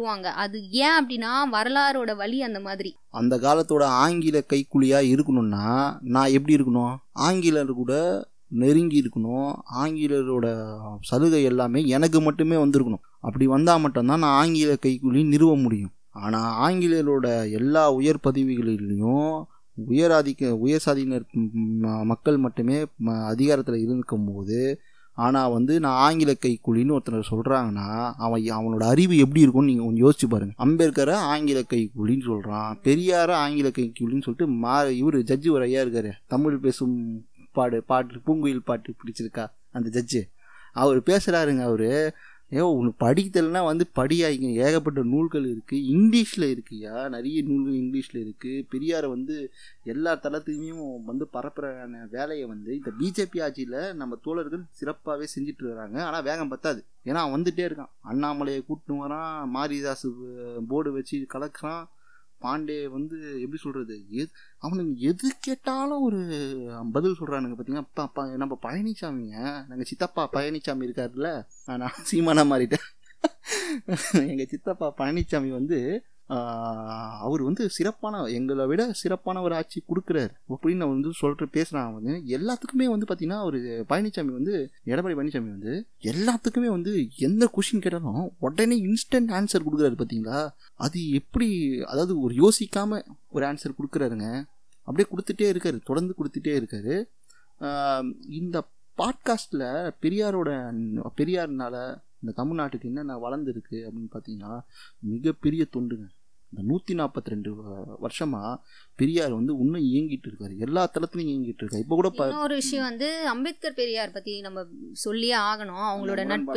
முரண் கிடையாது நட்பு. அம்பேத்கர் பெரியார் சண்டையை பற்றி பேச போறீங்கன்னு நினச்சிட்டேன். இல்ல, அது இல்ல அது நம்ம அது தனியாவே பேசணும். அதை பத்தி நம்ம பேசல. அப்படின்னா நீங்க எ- எல்லாத்துலயுமே முரண் இருக்கு. அவங்க கிட்ட இல்ல. இது விஜய் அஜித் அவங்க ரெண்டு பேரும் ஒண்ணா இருந்தாலும் இவங்க அடிச்சுக்கிறாங்கல்ல அந்த மாதிரி தான் அது. அதை பத்தி நான் பேச வரல. அவங்களோட நட்பு எப்படி இருந்தது? அவர் நார்த் இவர் சவுத்துல பண்ணார்னா அவர் நார்த்ல பண்ணார். அவர் நார்த்ல சவுத்துல ஏன் அவர் தேவைப்படலன்னு சொன்னார்னா சவுத்துல ஆல்ரெடி இங்க ஒருத்தர் இருக்காரு. அதனால நான் அங்க வந்து தேவையில்லை அது தே தேவைப்படலை அப்படின்றது தான் அதுக்கப்புறமா வந்து இவரோட முன்னெடுப்புகளுக்கு அவர் தந்த சப்போர்ட்ஸ் யார் பெரியார் தந்த சப்போர்ட் வந்து பெரிய விஷயம். அது ஒரு இன்சிடெண்ட் வந்து பூனே பேக்ட் அதை பற்றி எல்லாருக்கும் தெரிஞ்சிருக்கும். இருந்தாலும் நான் சொல்கிறேன் பூனே பேக்டில் வந்து இரட்டை வாக்குரிமை. அதான் இவங்களோட பிரதி பிரதிநிதித்துவத்துக்காக ரெப்ரசன்டேஷனுக்காக ஆமாம் வந்து அவர் முன்னெடுக்கும்போது ஆ, காந்தி வந்து அதை தடுக்கிறாரு. இல்லை வேண்டாம் அப்படின்னு சொல்லிட்டு இதை வந்து நீங்கள் மாற்றிக்கோங்க சமரசம் பண்ணிக்கோங்க அப்படின்னு சொல்லிட்டு கேட்கும்போது இவருக்கு பெரிய நெருக்கடியாக இருக்குது உண்ணாவிரதம் இருக்காரு. காந்தி அது பெரிய நெருக்கடியாக இருக்குது அதை சமரசம் பண்ண வேணாம். மாரல் சப்போர்ட் வந்து அம்பேத்கருக்கு கிடைக்காம இருந்தது. ஒரு தோழமை மாரல் சப்போர்ட்டே இல்லாம ஒரு தனித்து விடப்பட்டார். ஆமாம் அப்படி. அவ்வளோ பெரிய வயசானவரை நீ வந்து இப்படி பண்ணலாமா? அப்படி எமோஷனல் அட்டாக் ஆச்சு அவர் எவ்வளோ பெரிய ஆள் தெரியுமா? அதில் வந்து லாஜிக்கலாக யோசிச்சு சொன்னது சொன்னது. பார்த்தீங்கன்னா ஆமாம் ரீசனிங்காக யோசிச்சு சொன்னது. மக்களுக்கு மக்களுக்கான விடுதலை இது. மக்களுக்கு தேவையான உரிமை. அதில் நீங்கள் சமரசம் பண்ணாதீங்க அப்படின்னு ஒரு ஒரு கடிதம் கடிதம் வந்து போனது. இங்கேருந்து பெரியார் கிட்ட மட்டும்தான். பெரியார் வந்து அரசியலம் எப்படி கட்டமைக்கிறாருன்னு கேட்டிங்கன்னா அனைத்து மக்களுக்கும் பயன்படுற மாதிரி அதுவும் அரசியல் கட்சிகளை வந்து கைக்குள்ளே வச்சுக்கிற மாதிரி ஒரு இயக்க அரசியலை தான் அவர் கட்டமைக்கிறார். ஏன்னு கேட்டிங்கன்னா அவர் வந்து தேர்தலில் நிற்கிறதுலாம் வந்து பார்த்தீங்கன்னா சண்டித்தனம். இதெல்லாம் ஒரு அயோக்கிய பொறுக்கி வந்து ஓட்டரசியல சமரசம் பண்ணிக்க முடியா மு- சம- சமரசம் பண்ணிக்கணும். அவர் சமரசம் பண்ணாத ஒரு ஆள். சமரசம் வந்து சமரசம் எதுலேயுமே நான் என்னோட ஸ்டாண்டில் நான் நிற்பேன் நான் எதுலேயுமே சமரசம் பண்ணிக்க மாட்டேன் அப்படின்ற ஒரு உறுதியோடு நின்றதுனால தான் அவர் வந்து ஓட்டரசியலில் நிற்கலை நிறைய பேர் கேட் கேட்டாங்க ஏன் ராஜாஜியே வந்து நீங்கள் சிஎம்மா நில்லுங்க. நான் வந்து ஆதரவு தரேன். நான் வந்து தலைவராக ஆமா காங்கிரஸ்ல தலைவரா இருந்துட்டு அதுல இருந்து வெளியே வந்தது காரணமும் பாத்தீங்கன்னா வகுப்பு வாரி. பிரதிநிதித்துவம் கிடையாது. நீங்க வந்து இன்னும் பா பார்ப்பனர் அல்லாத பார்ப்பனர் பார்ப்பனர் அல்லாத ஒரு வேறுபாடை பார்த்துட்டே இருக்கீங்க அப்படின்னு சொன்னதுனால தான் இங்க சுயமரியாதை இயக்கம் தேவைப்பட்டது. பார்ப்பனர் அல்லாத ஒரு மூமெண்ட் வந்து இந்தியாவில் எங்க உருவாகிருக்கு கேட்டினா இப்போ இப்போ வந்து ஒரிசால வந்து போராடுறாங்க. பார்ப்பனர் இல்லாத மூமெண்ட்டு அப்படின்னு சொல்லிட்டு பார்ப்பனர் இல்லாத நலவாரியம் துறைன்னு சொல்லிட்டு அமைச்சு அவங்க போராடிட்டு இருக்காங்க. ஒரிசால வந்து ஒரு போராட்டம் ப்ரொடெக்ட் வீடியோலாம் வந்துட்டு இருக்கு. பெரியாரோட தேவை அப்படின்னா சவுத்துல மட்டும் இல்ல இப்ப நார்த்லயும் வந்து கொஞ்சம் தூக்கி பிடிக்க. எங்கெல்லாம் சாதி இருக்கோ எங்கெல்லாம் மனுஷன் வந்து சாதியின் பேராக ஒடுக்கப்படுறியோ அங்கெல்லாம் பெரியாரை மட்டும்தான் நீ வந்து எடுத்துகிட்டு வர முடியும்.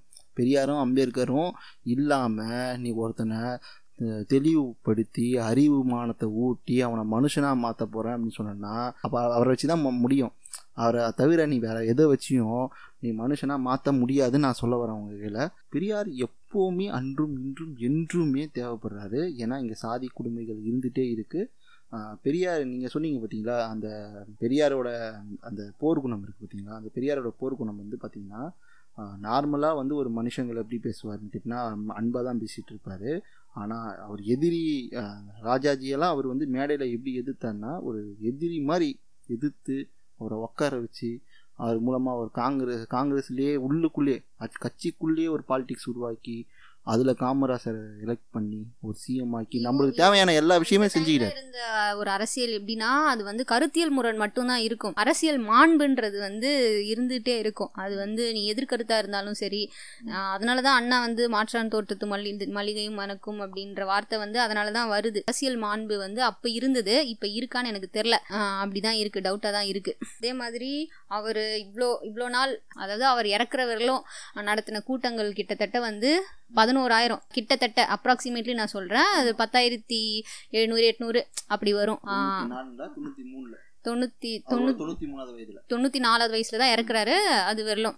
கடைசி இருக்கும்போது கூட மூத்திர சட்டியை வச்சுக்கிட்டு வயிறு வலிக்குது எனக்கு. அம்மா ஐயோ ஆ ஆ அப்படின்னு சொல்லிட்டு தான் ஆடியோ இருக்கு. ஆடியோகள் நிறைய இருக்கு. அவர் வந்து பெண்களை குறித்து நீங்க மகாராணியா தான் இருக்கணும். உனக்கு வந்து நீ கல்யாணம் பண்றதுனால ஆண்களுக்கு மட்டும்தான் பயன் இருக்குது. உனக்கு என்ன பிரயோஜனம் நீ கல்யாணம் நீ குழந்தை பெற்றுக்கனால அவனுக்கு மட்டும்தானே உனக்கு பிரயோஜனமா இருக்கு. உனக்கு என்ன பிரயோஜனம் சொல்லிட்டு இருக்கிற எல்லா விஷயங்களும் அதாவது புனிதப்பட்ட எல்லா பிம்பங்களையும் உடைத்தெறிந்தவர் தான் பெரியார். பெரியாரை பற்றி ஒரு எபிசோடில் பேசி முடிக்கிற ஒரு பர்சன் கிடையாது. இது ஒரு ஆல் ஆல்ஃபா நான் எப்படி நிறுவுறேன்னு கேட்டிங்கன்னா பெரியார் ஏன் நான் பெரியாரை தூக்கி பிடிக்கிறேன்னு கேட்டேன்னா நான் ஏன் ஆல்ஃபாவாக இருக்கணும் அப்படின்னு சொல்கிறேன்னா அடுத்த மனித ஜென்ரேஷன் வந்து பார்த்தோன்னா அது ச இந்த உலகத்தில் இயங்கணும். இயங்கணும் ஓகேவா ஒரு சமகல சம உரிமையும் ஒரு சகோதரத்துவம் ஒரு சமதளத்தில் இயங்கணும்னா ஆல்ஃபா இல்லாமல் இயங்க முடியாது. இந்த ஆல்ஃபா இல்லாமல் இயங்க முடியாதுன்னா நான் பெரியாரை அந்த மனித மீ மனிதத்தன்மை மே மனித இனத்து மேலே வச்சுக்கிற காதல்னால தான் பெரியாரை எல்லா ஃபார்மெட்டுக்கும்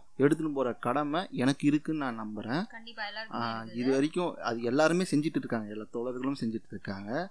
அதுக்கு தகுதியெலாம் எதுவும் கிடையாது. நீ செய்யணும்னு நினைக்கிறது மட்டுமே தகுதி. அவ்வளோதான் வேற எதுவுமே கிடையாது. பெரியார? அதே தான் சொல்றாரு. அவர் சொல்றாரு. என்ன தகுதி இருக்கு? நீ இதை பண்றதுக்கு அவர் இதை. பண்றதுக்கு யாரும் முன் வராததுனால. எனக்கு நான் அதை பேசுறேன் நான் முன்னெடுக்கிறேன். அந்த தகுதி அந்த தகுதி போதும் அப்படின்னு நான் நினைக்கிறேன். எனக்கு அந்த தகுதி இருக்குன்னு நான் நினைக்கிறேன். பகவான் கிருஷ்ணர் வந்து நான் சாதியை ஒழிக்கணும்னு சொல்லிட்டு இறங்கி வந்திருந்தா நான் ஏன் ஒழிக்க மாட்டேன் நான் ஏன் அவர் கூட சேர மாட்டேன் சேராமல் இருந்திருப்பேன்? பகவான் கிருஷ்ணன் வராதனால தான் ஏன்னா அவரே சொல்றாரு நான் வந்து எனக்கு வந்து சாதி தான் முக்கியம். நாலு வர்ணங்களை நானே படைக்கிறேன். அவருன்னு சொல்லிட்டு அவரே சொல்றதுனால பெரியார் தேவைப்படுறாரு பெரியார் வராரு.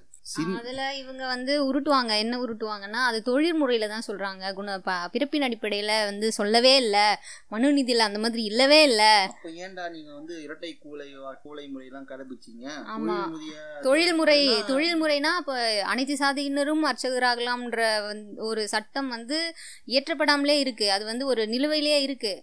அதை எதிர்த்து கேஸ் போட்டது யார் யாருன்னு உங்களுக்கே தெரியும் இல்லையா? அது அப்ப இதெல்லாம் மறுக்கும்போது நீங்க அதையும் செய்யலாமே? அதுக்கடுத்து பார்த்தீங்கன்னா நீங்கள் தொழில் சொல்கிறதுனால இன்னொரு ஒரு பாயிண்ட்டை நான் ஆட் பண்ணுறேன் ஓகேங்களா பெரியார் எபிசோடு கொஞ்சம் பெரிய எபிசோடு தான் ஓகேங்களா அது பெரியார் என்பது அவ்வளோ பெரிய புத்தகமாக தான் இருக்காது. நான் பெரியார் வந்து அன்றும் இன்றும் பெரியார் புக்கில் தான் வந்து அவரோட வார்த்தைகள் மூலமாகவே பெரியாரை நான் ஐடென்டிஃபை பண்ண பண்ணேன். ஏன்னு கேட்டிங்கன்னா ஒரு கூட்டத்துக்கு போகிறேன் ஒரு கூட்ட எழுச்சி ஒருங்கிணைப்பாளர் என்ன பண்ணுறாருன்னா இந்திய அரசு பொறுக்கி அரசு அப்படின்னு சொல்லிட்டு ஏகபோகமாக இந்திய அரசை திட்டுறாரு வெர்பலாக வந்து அஃபென்ஸு ஓகேங்களா? எனக்கு பயமாயிடுச்சுங்க. ஒரு விஷயத்த கேட்கும் போது பயமாயிடுச்சு. என்னங்க இப்படி பேசுகிறாரு இந்திய அரசு அப்படி பேசுகிறாரு மத்திய அரசு கைக்கூலி அரசு அப்படிலாம் பேசுகிறாரு இது மாதிரி பேசுனா கேஸை போட்டு உள்ளே வச்சிருவாங்களே அப்படின்னு பார்த்து நான் என் தோழர்களை த சக தோழர்களை கேட்குறேன் இது மாதிரி இப்படி மாதிரி பேசினா இது மாதிரி கேஸ் வராதா? அப்படின்னு கேட்கும்போது தோழர் நீ வந்து பெரியாரோட பேச்சுக்கள்லாம் கேட்கல. அதனால தான் உங்களுக்கு தெரியல. நீங்கள் பெரியாரோட பேச்சுக்களும் பெரியாரோட எழுத்துக்களும் போயிட்டு பெரியாரை ஐடென்டிஃபை பண்ணிங்கன்னா உங்களுக்கு இன்னும் நல்லா புரியும் சொல்லும்போது நான் பெரியாரோட கட்டுரை வந்து வாசிக்கிறேன். அன்றுமின்று பெரியாரில் ஒரு ஒரு கட்டுரையிலும் தெளிவுற எழுதியிருக்காங்க. அந்த கட்டுரையில் ஒவ்வொரு வார்த்தையில் ஒரு ஒரு பேராகிராஃபில் அயோக்கியத்தனம் பொறுக்கித்தனம் அப்படின்னு ஒரு வார்த்தை இல்லாமல் அவர் எழுதியே முடிக்கலைங்க. அந்த லெவலுக்கு ட்ரால் பண்ணி ஒருத்தனுக்கு மான உணர்வை கொடுக்கணும் அப்படின்னு ஒரு நோக்கத்துக்காகவே செயல்பட்டவர் தான் பெரியார். அடுத்த தலைமுறை முன்னேறணும் அடுத்த மு- தலைமுறை சக்ஸஸிவாக இருக்கணும்னா பெரியார் எப்போவுமே நம்மளுக்கு தேவைப்படுகிறார் அப்படின்னு சொல்லி இந்த பாட்காட் எபிசோடு பெரியார் பார்ட் ஒன்றுனே வச்சுப்போம் அதை பெரியார் பார்ட் ஒன்றை நாங்கள் முடிவு செய்கிறோம் என்ன உங்களிடம் இருந்து விடைபெறுவது உங்கள் அடம் உங்கள் லூசி. நன்றி வணக்கம். வணக்கம்.